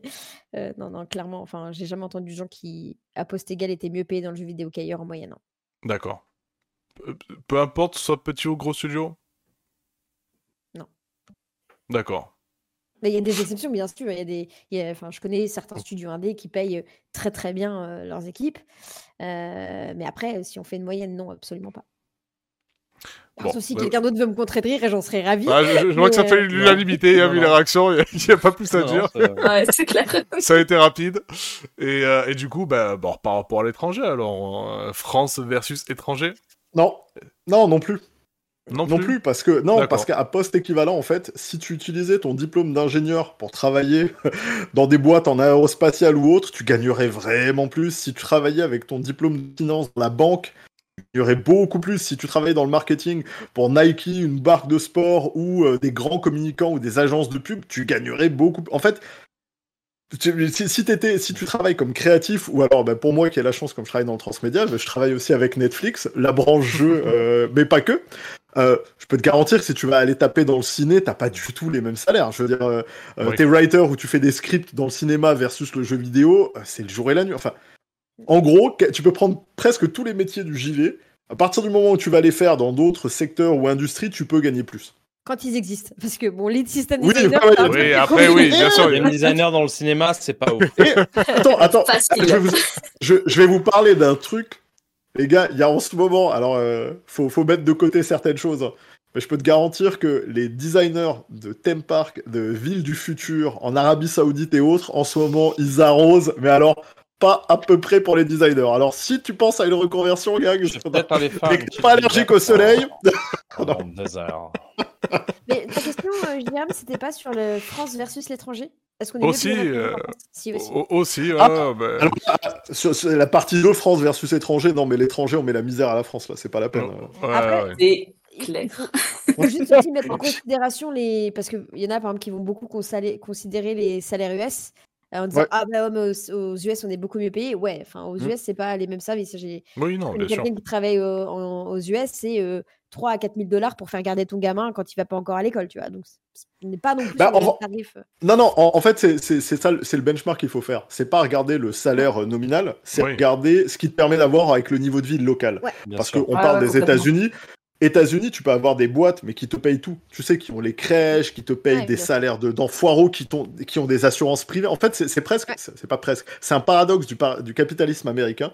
Mais les gens qui ont le plus besoin d'être protégés sont les gens les moins protégés. Et quand tu commences à être un anti et que tu commences à avoir de l'argent, parce que tu travailles pour une super belle boîte, les mecs vont payer tes assurances toi, tu te poseras jamais la question de est-ce que je paye mon truc et tout machin, alors que t'es pas celui qui en aurait le plus besoin a priori. Et en fait, ça, ça arrive souvent et ça dépend de la ville dans laquelle tu vis. Alors, t'as des, chez, des potes qui travaillent, tu sais, si t'es dans le Texas versus si t'es à Los Angeles, c'est pas le même niveau de vie du tout, ça, c'est beaucoup plus compliqué, mais c'est clairement à prendre en compte. Ouais, ouais, c'est clair. San Francisco, l'assassinat. Bah, de toute façon, San Francisco, si t'aimes vivre en coloc, passer tes 45 ans à 3 et machin, ouais, c'est une super ville. Mais alors, sinon, ça va être compliqué. Après, effectivement, si tu commences à, regarder le niveau de vie qu'on t'offre, sincèrement, tu vas être vraiment bien si tu vas vivre à Singapour ou en Asie en général. Au Canada, tu vas avoir un très bon niveau de vie entre le rapport euh, salaire comparé au coût de la vie au quotidien. Là, tu vas être vraiment mieux qu'en France. Enfin, c'est pas pour rien non plus qu'ils se sont installés. Mais euh, y a, la plupart du temps, tu arrives à trouver des trucs. Bah, CD Projekt, euh, je, connaissais des gens, j'ai vu des gens qui en parlaient, ça m'a fait rigoler, qui étaient ah ouais, mais bon, ça doit pas être cher. Les mecs, ils te payent salaire polonais. J'étais ah gars, tu t'as pas idée, t'as pas idée. Mais CD Projekt, ils payent très bien avec des salaires et souvent font venir des gens US et autres qui vivent très très très très très bien une fois qu'ils sont sur place. Je fais c'est pas du tout euh, comme quand tu vas te retrouver à travailler à Lyon et tu vas te faire assassiner sur les loyers et puis tu vas avoir un salaire à la française ou euh, tu te fais pas traquer quoi. C'est autre chose. Personnellement, j'ai gagné, enfin j'avais un plus gros salaire en étant en Pologne après impôt qu'en France avant impôt. bah voilà, non mais tu vois, c'est pas le même coût de la vie quoi, donc euh, c'est ça, ça a rien à voir. Bien sûr, bien sûr. Et le, vrai problème, en fait, enfin, le, vrai problème, c'est pas un vrai problème, c'est qu'on peut ajouter à cela, euh, sur l'ardoise française, que tous les avantages dont, tu parlais, notamment euh, sécurité sociale, etc., sont mmh. en train de partir à volo. En, fait, en France, on va se retrouver avec un grave, grave problème. C'est qu'il y a un moment donné où, en fait, on va rejoindre petit à petit d'autres modèles. Euh, que ce soit des modèles à deux vitesses, où en fait, bah oui, il y a des services gratuits, mais ils sont pourris, alors qu'avant c'était la fierté du pays d'en avoir des bons. Euh, et il se trouve que quand tu vas passer dans cette branche-là, il n'y aura plus d'excuses à moins payer les gens s'ils ont une protection de merde. Donc en fait, là, euh, il va y avoir euh, un chamboulement probablement très très compliqué pour la France parce que si elle n'a plus ça pour elle, là, ça va, il va faire bon vivre ailleurs, j'ai envie de te dire. Ouais. Tout simplement. Alors, si on a fait le tour de cette question, je pense que on l'a fait, euh, on va peut-être partir aller sur les deux sujets bonus que j'avais en réserve puisqu'il nous reste encore un petit peu de temps. Euh, donc, ben, alors, on va parler un peu de l'annual sector, son évolution. On l'a un peu évoqué du coup en, intro, hein, en parlant de la crise. Euh, mais on va peut-être prendre un peu le prisme justement des IA, des IA génératives qui sont en train d'arriver, qui sont en train de transformer, pas profondément parce que c'est encore léger pour l'instant, mais euh, ça risque, ça risque c'est en train d'arriver fort, on va dire. Là, ça commence à faire un, petit peu mal, on commence à le sentir. Il y a des concept artistes qui commencent un peu à pleurer leur mère, euh, mais il n'y a pas que. Euh, on voit avec ChatGPT que c'est aussi maintenant euh, les auteurs qui commencent aussi à être mmh. un peu touchés par ça. donc vous, c'est un peu quoi votre ressenti par rapport à ça? Vous pensez que c'est une vraie menace pour le secteur ou on va faire avec? Voilà. Euh, là, je vois, je vois Gax qui prie, vas-y, bah, je, te, je, te, laisse la main. je peux pas, j'ai des flingues dans la main. dans le jeu vidéo, c'est mieux d'être un militaire. Euh, c'est moi. Là, tu veux que je commence? Non, mais moi, je vais pas être tendre. En fait, euh, comment te dire? Non, l'outil en lui-même, en fait, il est, je comprends qu'il soit passionnant. Je comprends qu'il soit probablement inéluctable. Euh, bon, on se prendra peut-être un mur écologique dans la gueule avant, euh, dans, dans 30, 40 ans, mais globalement, bon, comme on le regarde pas ou qu'on regarde ni en haut, ni en bas, ni sur les côtés, euh, pour l'instant, c'est vrai que c'est assez cool et mmh, mmh, promesse mmh, qui. Là, pour, pour la. alors, comment essayer de résumer assez rapidement? Il faut être un peu concis. disons que, voilà, moi, l'outil, je le trouve intéressant. et effectivement, comme toute avancée technologique majeure, parce que je je pense sincèrement que ça va être une avancée technologique majeure, vraiment euh, énorme. Il va y avoir des disparitions de métiers, il va y avoir des transformations de métiers, et ceux qui ne prendront pas le train, bah, parfois, ils, mourront tout simplement. C'est comme ça. Euh, je discutais avec des métiers hors jeux vidéo. Je suis très proche avec, euh, par exemple, le métier de notaire. J'ai des gens très proches qui sont notaires. Et très clairement, quand on discute de l'intelligence artificielle, bah, ce métier va forcément être modifier en profondeur. Les notaires seront beaucoup plus des conseillers avec cette IA si on part du principe qu'elle se globalise et ils perdront beaucoup moins de temps à rédiger des contrats de, des, contrats de propriété, d'achat, etc. Ça se fera beaucoup plus vite, il y aura beaucoup moins d'erreurs et donc il y aura beaucoup plus de temps. Ceux qui ne l'accepteront pas bah, disparaîtront ou n'utiliseront pas ça et ceux qui décideront de se transformer en conseillers euh, beaucoup plus qu'en rédacteur de contrat et en vérifiant que tout n'a pas été bien stipulé, bah, ils, subsisteront. C'est pareil avec l'arrivée euh, la disparition des cassettes, des vidéoclubs et j'en passe. Donc en fait, pour moi, oui, ça va avoir dans le jeu vidéo, il va y avoir une énorme transformation. Euh, certaines permettront d'aller plus vite ou d'éviter des tâches répétitives et ça c'est cool. d'autres transformeront des métiers et je ne sais pas si c'est bien ou pas, mais il y en a qui arriveront à se transformer, d'autres pas. Et puis, il y a aussi des choses qui sont beaucoup plus dramatiques, mais c'est le lot de toute évolution technologique, malheureusement.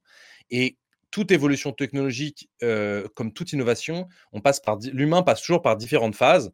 on peut parler de l'inclusivité, on peut parler de plein de choses. Il y a d'abord la peur, d'accord? Ensuite, tu en rigoles et ensuite tu l'acceptes.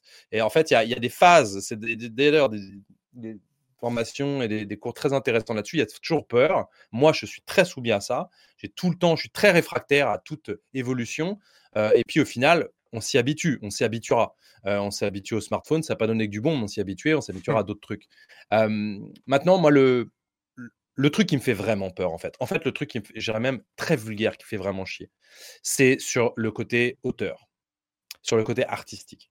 Pourquoi ça m'emmerde, en fait? Euh, Parce que et ça, tu vois, je, rejoins toujours un truc assez philosophique et je serais probablement aimard donner plus de chiffres ou, les autres donner plus d'expérience. D'un point de vue philosophique, ça veut dire quoi? Ça veut dire que je, trouve, je pense que l'être humain est très attaché à savoir quel est l'auteur d'une œuvre. D'accord? Quand tu aimes une musique, tu as envie de savoir quel est ce groupe. Tu n'écoutes pas juste la musique en t'en foutant de savoir qui l'a fait. Tu vas t'attacher au groupe et à l'auteur qui le façonne. Quand tu vas rechercher des œuvres de l'histoire, tu vas t'attacher à savoir d'où elles viennent, de quel peuple, qui a fait ça. D'accord? C'est pas juste une fresque incroyable ou une peinture magique, c'est qui l'a fait, pourquoi, comment elle a, nanana. Ok? Pareil pour les partitions de musique, pareil pour des... En fait, l'auteur, c'est très important. C'est ce qui le qualifie en tant qu'être humain de, race animale, je dirais, qui a cette particularité, créer l'art, en fait. L'art reste à la postérité, contrairement à toute autre chose. C'est l'art qui va rester. D'accord? Pour ça que les rois, ils faisaient construire des bâtiments incroyables, qu'ils invitaient tous les artistes à la cour, etc. Parce que eux, ils sont périssables. Par contre, ce qu'ils laisseront à la postérité, c'est ça. Les, frontières bougeront, les empires mourront, par contre, l'art restera à la postérité. Donc c'est très important, et c'est pour ça qu'il y avait une notion de c'est moi qui ai fait ça, c'est moi qui ai amené ça, c'est moi qui suis l'auteur d'eux. C'est important. D'accord? Euh, Ce qui me pose problème avec l'intelligence artificielle, c'était déjà le cas avec des nègres pour les écrivains, si tu veux. Euh, euh, mais ce qui me pose problème, c'est de flouter qui est réellement l'auteur d'une œuvre. Ça ne me dérange pas qu'on ait des outils pour améliorer certaines choses, mais si tu veux, quand j'achète un livre qui est pris Goncourt et que je ne sais pas si ça a été rédigé à 40%, à 70% ou à 0% par une IA, en fait, moi, ça me pose problème. Mais c'est moi, peut-être pas tout le monde. Et peut-être qu'il faudra changer notre vision de l'art dans l'humanité qui va s'intéresser à l'intelligence artificielle. Mais globalement, ça me pose un énorme problème. Voilà. Euh, je, conçois que ça peut être très utile pour des petites équipes de rapidement avoir des concept art, de rapidement avoir des exemples, des inspirations. Il n'y a pas de problème. Voir des voix, hein, on, va, on va oublier les VF hein, bientôt, vous inquiétez pas. Euh, moi, avec ma voix, je vais pouvoir faire 50 personnages du jeu je vais corriger, ça va aller, ça va filer vite. Euh, ma chaîne YouTube, je peux déjà la faire internationale pour 3 euros par vidéo. J'ai mon lip sync, tac tac, je peux faire du russe, du machin, change les titres, c'est terminé. C'est cool. Il y, a, il y a plein de trucs qui sont très intéressants et passionnants. Par contre, qui est l'auteur d'une œuvre? Moi, je suis très attaché à ça. Je trouve que c'est très important philosophiquement et c'est une valeur. Et il va falloir donc faire très attention à ça. Euh, voilà juste mon, apport dans cette discussion. Ça m'emmerde, très clairement, de ne pas savoir. Ça ne me dérange pas qu'on l'utilise, mais c'est juste où est la limite et qu'est-ce qui a été fait, ça c'est plus dérangeant pour moi. Mais on peut contester, bien sûr, cet avis. En tout cas, c'est, mon apport de, créatif là-dessus. Si je peux rebondir sur ça, justement, en fait, bah, évidemment, enfin, l'art est directement impacté par tout ce qu'il y a en ce moment, et en fait, je pense que euh, l'un des problèmes, en fait, c'est de voir, euh, par exemple, enfin, il y a plein de concept artistes qui se font voler leur travail, etc. Et en fait, le truc, c'est que pour moi, si on doit utiliser l'IA dans l'art, il faut pas voir ça comme une fin en soi. Pour moi, je le vois plus en fait comme un outil de référence, un peu comme euh, si on va sur Pinterest par exemple et qu'on commence en fait à chercher des images, etc. pour s'inspirer. Pour moi, euh, en tout cas dans mon processus créatif, je le verrais beaucoup plus comme ça et à ne pas se dire ça y est, c'est une image qui est terminée, je peux la réutiliser parce qu'en plus, bah, à titre personnel, j'ai l'impression juste de voler quelqu'un que je ne connais pas, en fait. Et euh, éthiquement parlant, ça me pose vraiment un très très gros problème, en fait, euh, de, faire ça, quoi. Et puis aussi, au-delà de ça, euh, bah, du coup, évidemment, je discute avec d'autres artistes, etc., qui ont commencé, eux, à utiliser l'IA. Et le problème euh, euh, que ces personnes vont rencontrer dans leurs équipes, c'est que en gros, nous, en tant qu'artistes, on peut faire le distinguo entre c'est de l'IA, donc du coup, il faut pas se dire en fait que c'est une image finale, c'est pour se donner de l'inspiration, etc. Le problème, c'est qu'en fait, on n'est pas tous euh, de la même manière, et en fait, il y a des gens qui vont se dire, mais attends, mais pourquoi on n'utilise pas cette image du coup? Bah oui, mais en fait, elle nous appartient pas cette image. Enfin, elle est, c'est juste un mix de plein de choses. Et c'est déjà arrivé à des gens que je connais euh, que euh, les directeurs, directrices créatives disent, euh, bah oui, mais cette image, elle était mieux. donc du coup, pourquoi on la réutilise pas? Bah oui, mais elle nous appartient pas. Donc du coup, voilà, ça, pose vraiment beaucoup de problèmes aussi, bah voilà, de propriété intellectuelle. Quand tu es une grosse boîte, ben tu peux pas vraiment utiliser ce genre de choses, quoi, parce que, ben, au final, c'est, bah, c'est juste de la contrefaçon, quoi. Si on demain on devait avoir une IA qui était alimentée par des images libres de droit, etc., au final, qu'on utilise une image générée à partir d'images libres de droit ou une image libre de droit, pour une asso, ça me pose moins, ça me pose moins problème. par contre, oui, je sais que notamment, c'est un, des trucs très utilisés en mode Ah oui, mais je suis une équipe indé, j'ai pas le budget pour faire autrement. Bah, si t'as pas le budget pour faire autrement, tu rescopes ton jeu en fait. Enfin, on va faire quoi? Moi, j'ai pas de. J'adorerais conduire une Tesla, par exemple. Non, j'en sais rien, ce n'est pas vrai, je ne veux pas donner d'argent à Elon Musk. Mais je vais pas, si j'ai un pote qui vole des voitures, bah, je vais pas lui dire Bah vas-y, prête-la moi, parce que de toute façon, moi, je pourrais jamais la payer. Mais non, en fait, c'est illégal, donc en fait, on ne le fait pas. et je comprends que ce soit frustrant créativement parlant, de ne, pas avoir les moyens de ses ambitions parfois. Mais du coup, on rescope. Comme on ne va pas embaucher 10 stagiaires pour faire son jeu, parce qu'en en fait, on n'aurait pas les moyens d'embaucher 10 personnes. C'est exactement pareil. Donc, si on n'a pas les moyens de faire ce qu'on veut, l'IA, on peut l'utiliser en mood board pour se faire financer son proto. mais derrière, dans, le, dans le, la finalité commerciale, pour moi, ça n'a absolument pas sa place. Et en plus, maintenant, c'est prendre des risques. Un Steam refuse tout le contenu qui n'est pas, qui, dont le droit d'auteur ne peut pas être prouvé. C'est-à-dire que mettre des images faites par l'IA dans son jeu Steam, c'est voir le risque de voir son jeu annulé. Bon, Apparemment, il y en a encore qui passent, hein, parce qu'il y en a un qui n'est pas sorti il n'y a pas longtemps, il est toujours en ligne sur la plateforme. Mais, mais voilà, en fait, pour moi, ça n'a pas sa place à ce, à ce niveau-là. Ajouter quelque chose aussi, en tout cas en tant qu'artiste, j'ai l'impression qu'en fait on m'enlève tout le fun justement de, de la phase de, de, conception, etc. Et du coup, en fait, à titre personnel, je trouve que c'est vraiment hyper chouette de, bah, de commencer à bosser sur des références, de les mixer toi-même, etc., de prendre certains morceaux euh, de certaines œuvres et te dire Ah, mais attends, si je pouvais mixer moi euh, ces choses-là, qu'est-ce que ça donnerait? En fait, ben, du coup, t'enlèves tout ce process-là. Et aussi, je trouve que ça, ça peut t'enlever en fait euh, une certaine maturité quand tu dois créer en fait bah, des directions artistiques, des styles, etc. Bah, en fait, si tu donnes tout à une IA, bah, en fait, au final, tu as, même plus fun là de se dire, bah, je vais faire mon propre cheminement avec l'équipe, on va pouvoir tester plein de choses, etc. Et au final, ben, tu as, moins de, de savoir, on va dire, technique parce que tu auras moins testé, on va dire. Donc, du coup, pour moi, ça peut, ça peut poser problème.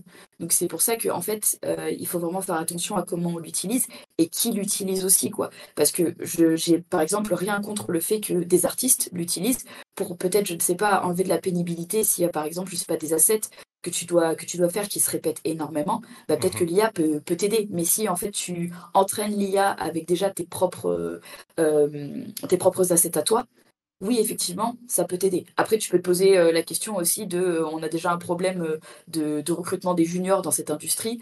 en général bon les juniors on peut leur faire faire justement des tâches répétitives parce qu'ils peuvent apprendre etc.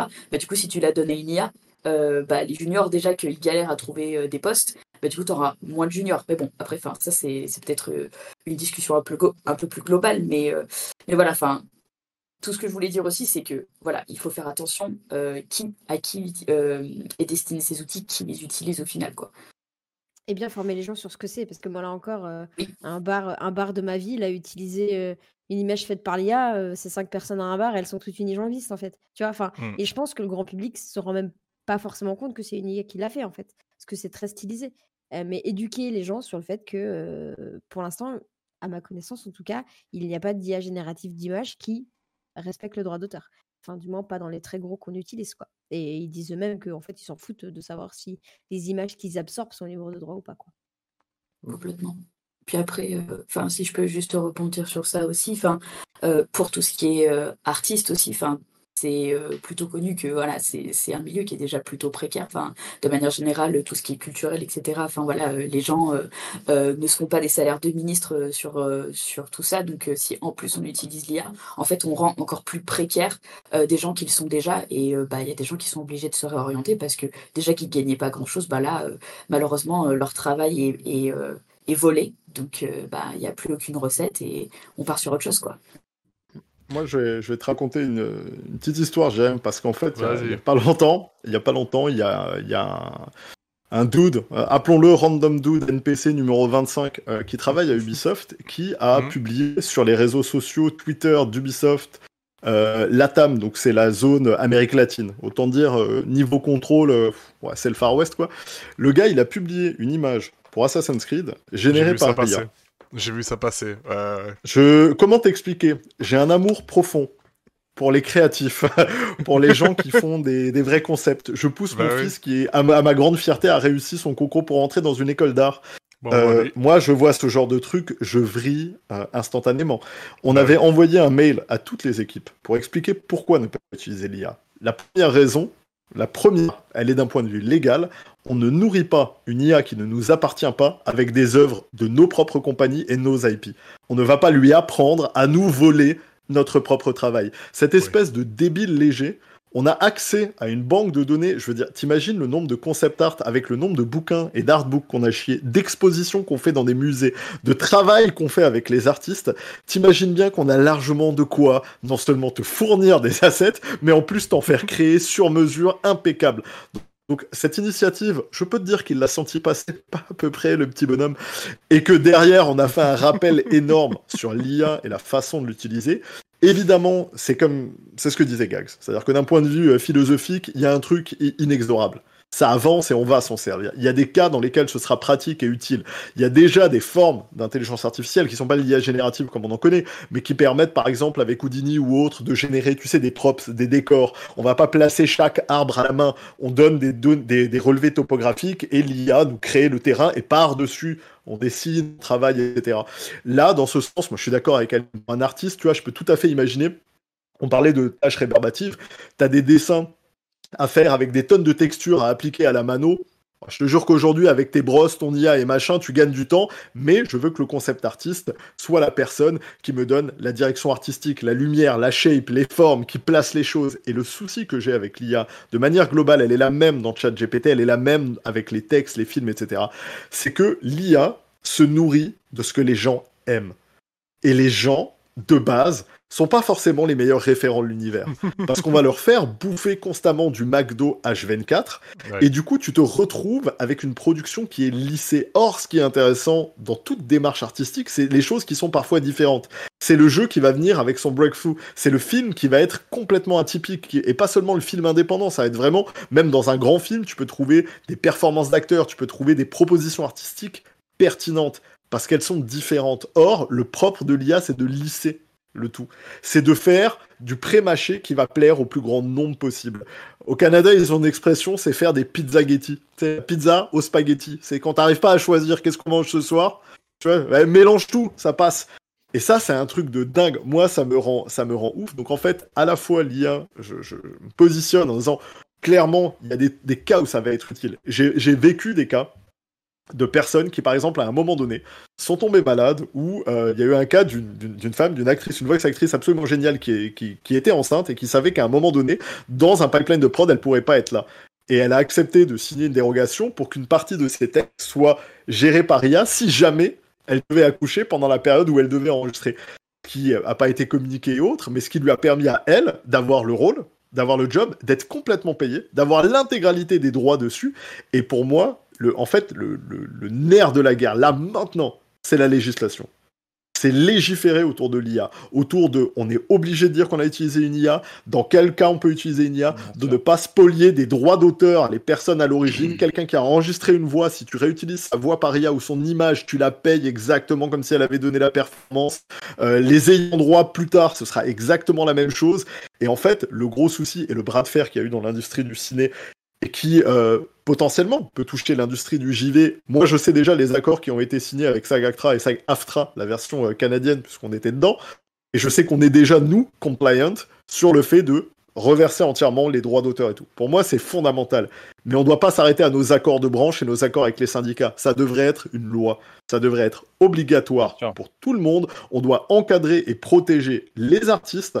On doit encadrer et protéger leur, leur création. Et quand je vois des trous du cul sur euh, YouTube et autres qui sont très contents de, de jouer avec ces machines ou d'utiliser euh, pour présenter leurs vidéos des merdes générées par IA alors qu'ils ont largement les moyens, largement les moyens, je parle pas évidemment de quelqu'un qui a pas de thune, hein, de payer quelqu'un, un concept artiste, pour lui faire un truc et d'aider les autres et de faire rejaillir l'argent qu'il gagne sur des personnes qui le méritent, ça me fait gerber. Moi, j'en suis pas content, d'autant qu'en plus, ils se rendent même pas compte qu'avec Midjourney et tous les, les, les, générateurs qu'ils utilisent, ils vont taper dans le boulot de gens hors droit d'auteur euh, qui, qui, sont régénérés, redigérés, remâchés et réutilisés, ce qui me fait fondamentalement chier. De plus en plus d'auteurs, et ça j'ai hâte de voir ce qui se passe, mais on a eu Sarah Silverman, qui est une comédienne aux États-Unis, qui a porté plainte contre ChatGPT parce qu'elle a reconnu des phrases et des styles de ces, euh, de ces one-woman shows qui étaient réutilisés dans le cadre de phrases comiques et autres, et parce que effectivement, l'IA, elle a été, elle a été biberonnée à ça. Mais personne n'a cédé ses droits d'auteur. Donc tu, vas littéralement voler des travaux qui sont protégés. C'est hyper difficile de les retracer parce que de plus en plus elle les remanie et autres. Donc arrêtez de nourrir la bête. C'est des trucs qui sont fascinants. Mais in fine, ce qu'on est en train de faire aujourd'hui, pas demain, mais aujourd'hui, c'est de sacraliser la médiocrité. Il y a plein de gens qui trouvent ça génial parce qu'ils disent ah c'est super, moi j'ai pas besoin d'apprendre à dessiner, j'ai pas besoin d'apprendre à écrire, je rentre trois idées que j'ai. Or, et j'ai toujours défendu ça. Une idée, ça vaut que dalle. Une idée, c'est un multiplicateur. C'est de la merde, en fait, une idée. Ce qui a de la valeur, c'est la capacité à l'exécuter. Être capable d'écrire un texte, être capable de dessiner, être capable de faire un design, être capable de créer ça, ça a une valeur énorme. Mm. Mais le fait d'avoir des idées, mais tout le monde en a, quoi. Donc, inonder le monde avec des idées médiocres mises en scène par des trucs qui vont recracher le travail de quelqu'un d'autre, je trouve ça putain d'effrayant ça me, en vrai, ça me terrorise, alors que j'y suis inondé, puisque moi je suis exposé par mon travail à des différents styles d'IA et autres, et je, je, prie le monde de se réveiller rapidement, de légiférer, de cadrer tout ça. C'est ce que tu ce que dit Emma. Moi, je pense qu'il y a une course contre la montre qui est lancée. Je pense qu'elle est. Moi, j'ai une nature très défaitiste. Je suis très drôle, très âme, mais je suis très défaitiste. Euh, parce qu'en fait, je pense que si on regarde la trajectoire, je vois pas pourquoi on se dirait tiens, on va tout arrêter là, on va faire des législations. Évidemment, je suis 100% d'accord avec Emma. Donc, ça va être une course contre la montre et je pense qu'il il va y avoir des débordements. C'est aussi savoir euh, où, est, jusqu'où ira l'IA, parce qu'on est en fait au début, hein, là, attention. Hein. Donc, euh, voir le résultat euh, de ce début de manière exponentielle, on ne sait pas finalement vraiment où ça va nous mener.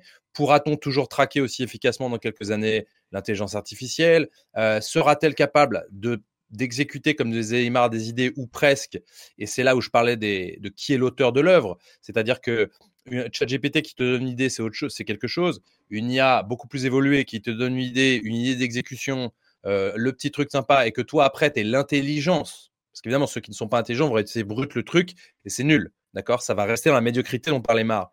Le, le truc qui me pose plus problème, c'est quand euh, il y a des gens qui sauront utiliser cette IA avec intelligence pour parvenir à un résultat bien plus satisfaisant. C'est là où, pour moi, le sujet de qui est l'auteur vraiment de ce scénario incroyable ou de ce bouquin euh, posera question. Tu, auras toujours un doute, en fait. C'est ça qui m'emmerde. Mais je suis d'accord avec Emar, c'est vraiment une course contre la montre. Et, et soit on arrivera à légiférer, ce qui, je pense, sera très compliqué, ou en tout cas, on arrivera à réguler le truc, soit on basculera dans un autre monde où il faudra considérer l'art autrement, considérer les gens autrement, euh, qu'il y aura des concepts artistes qui seront en fait des manieurs d'intelligence artificielle. Peut-être est-ce de l'art, finalement, d'arriver à bien manier un outil. Voilà, ça, des discussions philosophiques, mais on risque probablement de basculer aussi dans une autre ère. Après, la régulera-t-on suffisamment? J'en sais rien, mais c'est sûr qu'elle arrivera. Ou alors, on sera rattrapé, je te dis, par la patte patrouille. La patte patrouille qui s'appelle Mère Nature et qui te rappellera à d'autres objectifs dans 25 ans. Mais si on exclut ça, parce que non mais c'est très important, je veux dire. non mais vraiment, c'est-à-dire qu'à un moment donné, ça va s'arrêter tout ça, tu vois. Il euh, faudra reprendre un AK-47 et sauvegarder le puits parce qu'il n'y a plus d'eau. Bon bref, mais en attendant, l'arbalète, c'est mieux. Hein. Il n'y a pas de, pas dépendant de munitions. Euh, je pense que l'IA qui dessinera un vaisseau qui se crache sur une planète, on sera loin. Mais en attendant, on l'est toujours, donc euh, volons gaiement vers ces inconnus, n'est-ce pas? Après, ce truc-là, ça existe aussi parce qu'il y a du fric à se faire. Et demain, moi, je suis persuadée que si les grosses boîtes venaient à attaquer toutes ces IA génératives pour dire coucou, comment ça on peut dessiner un design de mon jeu? Comment ça on peut demander un design de Assassin's Creed dans Midjourney? Bah non, en mmh. fait, ça c'est protégé par du droit d'auteur. Donc non. Et en fait, le truc, c'est que les auteurs tout seuls, euh, comme on disait, c'est très dur à traquer. Et en plus, ça coûte cher d'aller se défendre, ça coûte du temps, ça coûte de l'énergie. Par contre, les grosses boîtes, le temps, l'énergie, l'argent, elles l'ont. Donc, c'est les grosses boîtes qui, pour moi, doivent lider ce mouvement et doivent aller dire bah non, en fait, nous, on a du contenu qu'on peut facilement prouver que mmh. c'est euh, du contenu protégé par du droit d'auteur. On peut facilement prouver que vous mmh. l'utilisez ou vous autorisez à en générer. Euh, du coup, non, en fait, vous nous reversez de l'argent. Il faut continuer pour le traquer, par contre, on est d'accord. Ouais. Il faut pouvoir le traquer. Non, non, il faut la montre en jeu là. Ouais, ouais. Il faut que les grosses boîtes s'y mettent. Moi, je suis d'accord avec toi. Elles ont toujours plus de force de frappe que les individus. C'est une certitude d'expérience personnelle. Au niveau de la propriété intellectuelle, pour avoir fait striker un paquet de trucs dans ma vie, euh, c'est compliqué quand les boîtes commencent à être en Chine et que les mecs s'entorchent. C'est-à-dire que littéralement, ils n'appliquent pas les droits d'auteur. Ils sont installés là-bas, leur, leur siège est là-bas, et ils te font un droit d'auteur. Ouais, ouais c'est bien, salut. et toi, t'es là, bon, bah, qu'est-ce que tu veux que je fasse? Donc c'est vrai que c'est compliqué, mais, mais c'est pour ça que quand je parle de légiférer, t'as raison, je, précise pas, mais pour moi c'est un consortium. C'est beaucoup plus les blocs, comme on a été capable, l'industrie, je veux dire, euh, a été capable de mettre des systèmes de rating en place, ISRB, PEGI, quand la situation l'a demandé. Bah, de la même manière, on peut avoir l'intelligence de se mettre ensemble et de réglementer et de légiférer sur l'IA, parce que garantie des boîtes énormes, euh, des Ubisoft, Activision, EA, on a les moyens de développer nos IA. Hein. On a les moyens de développer nos IA pour nous, qui ne serviront qu'à nous, dans le cadre de nos créations, pour nos trucs dont on a besoin. Et de pas se laisser déborder par des trucs qui vont dans tous les sens, qui essayent de piller à gauche à droite le contenu des gens, qui... Et à date, c'est ça le problème, c'est effectivement le fait que ça a été une grosse mise à disposition, ça a été des gros coups pour essayer de faire monter la valeur de ces boîtes et de les vendre très très cher. Pour l'instant, ça commence à devenir compliqué pour elles. Mais c'est clair que moi, ça me fait un peu peur parce qu'on parlait, par exemple, il y a une boîte, une maison d'édition que j'adore, Edition. Euh, ils se sont fait taper il y a longtemps parce que dans un ouvrage consacré à Zelda, euh, ils ont généré la cover par IA, puis ils le précisent dedans, ils disent la cover a été générée par IA.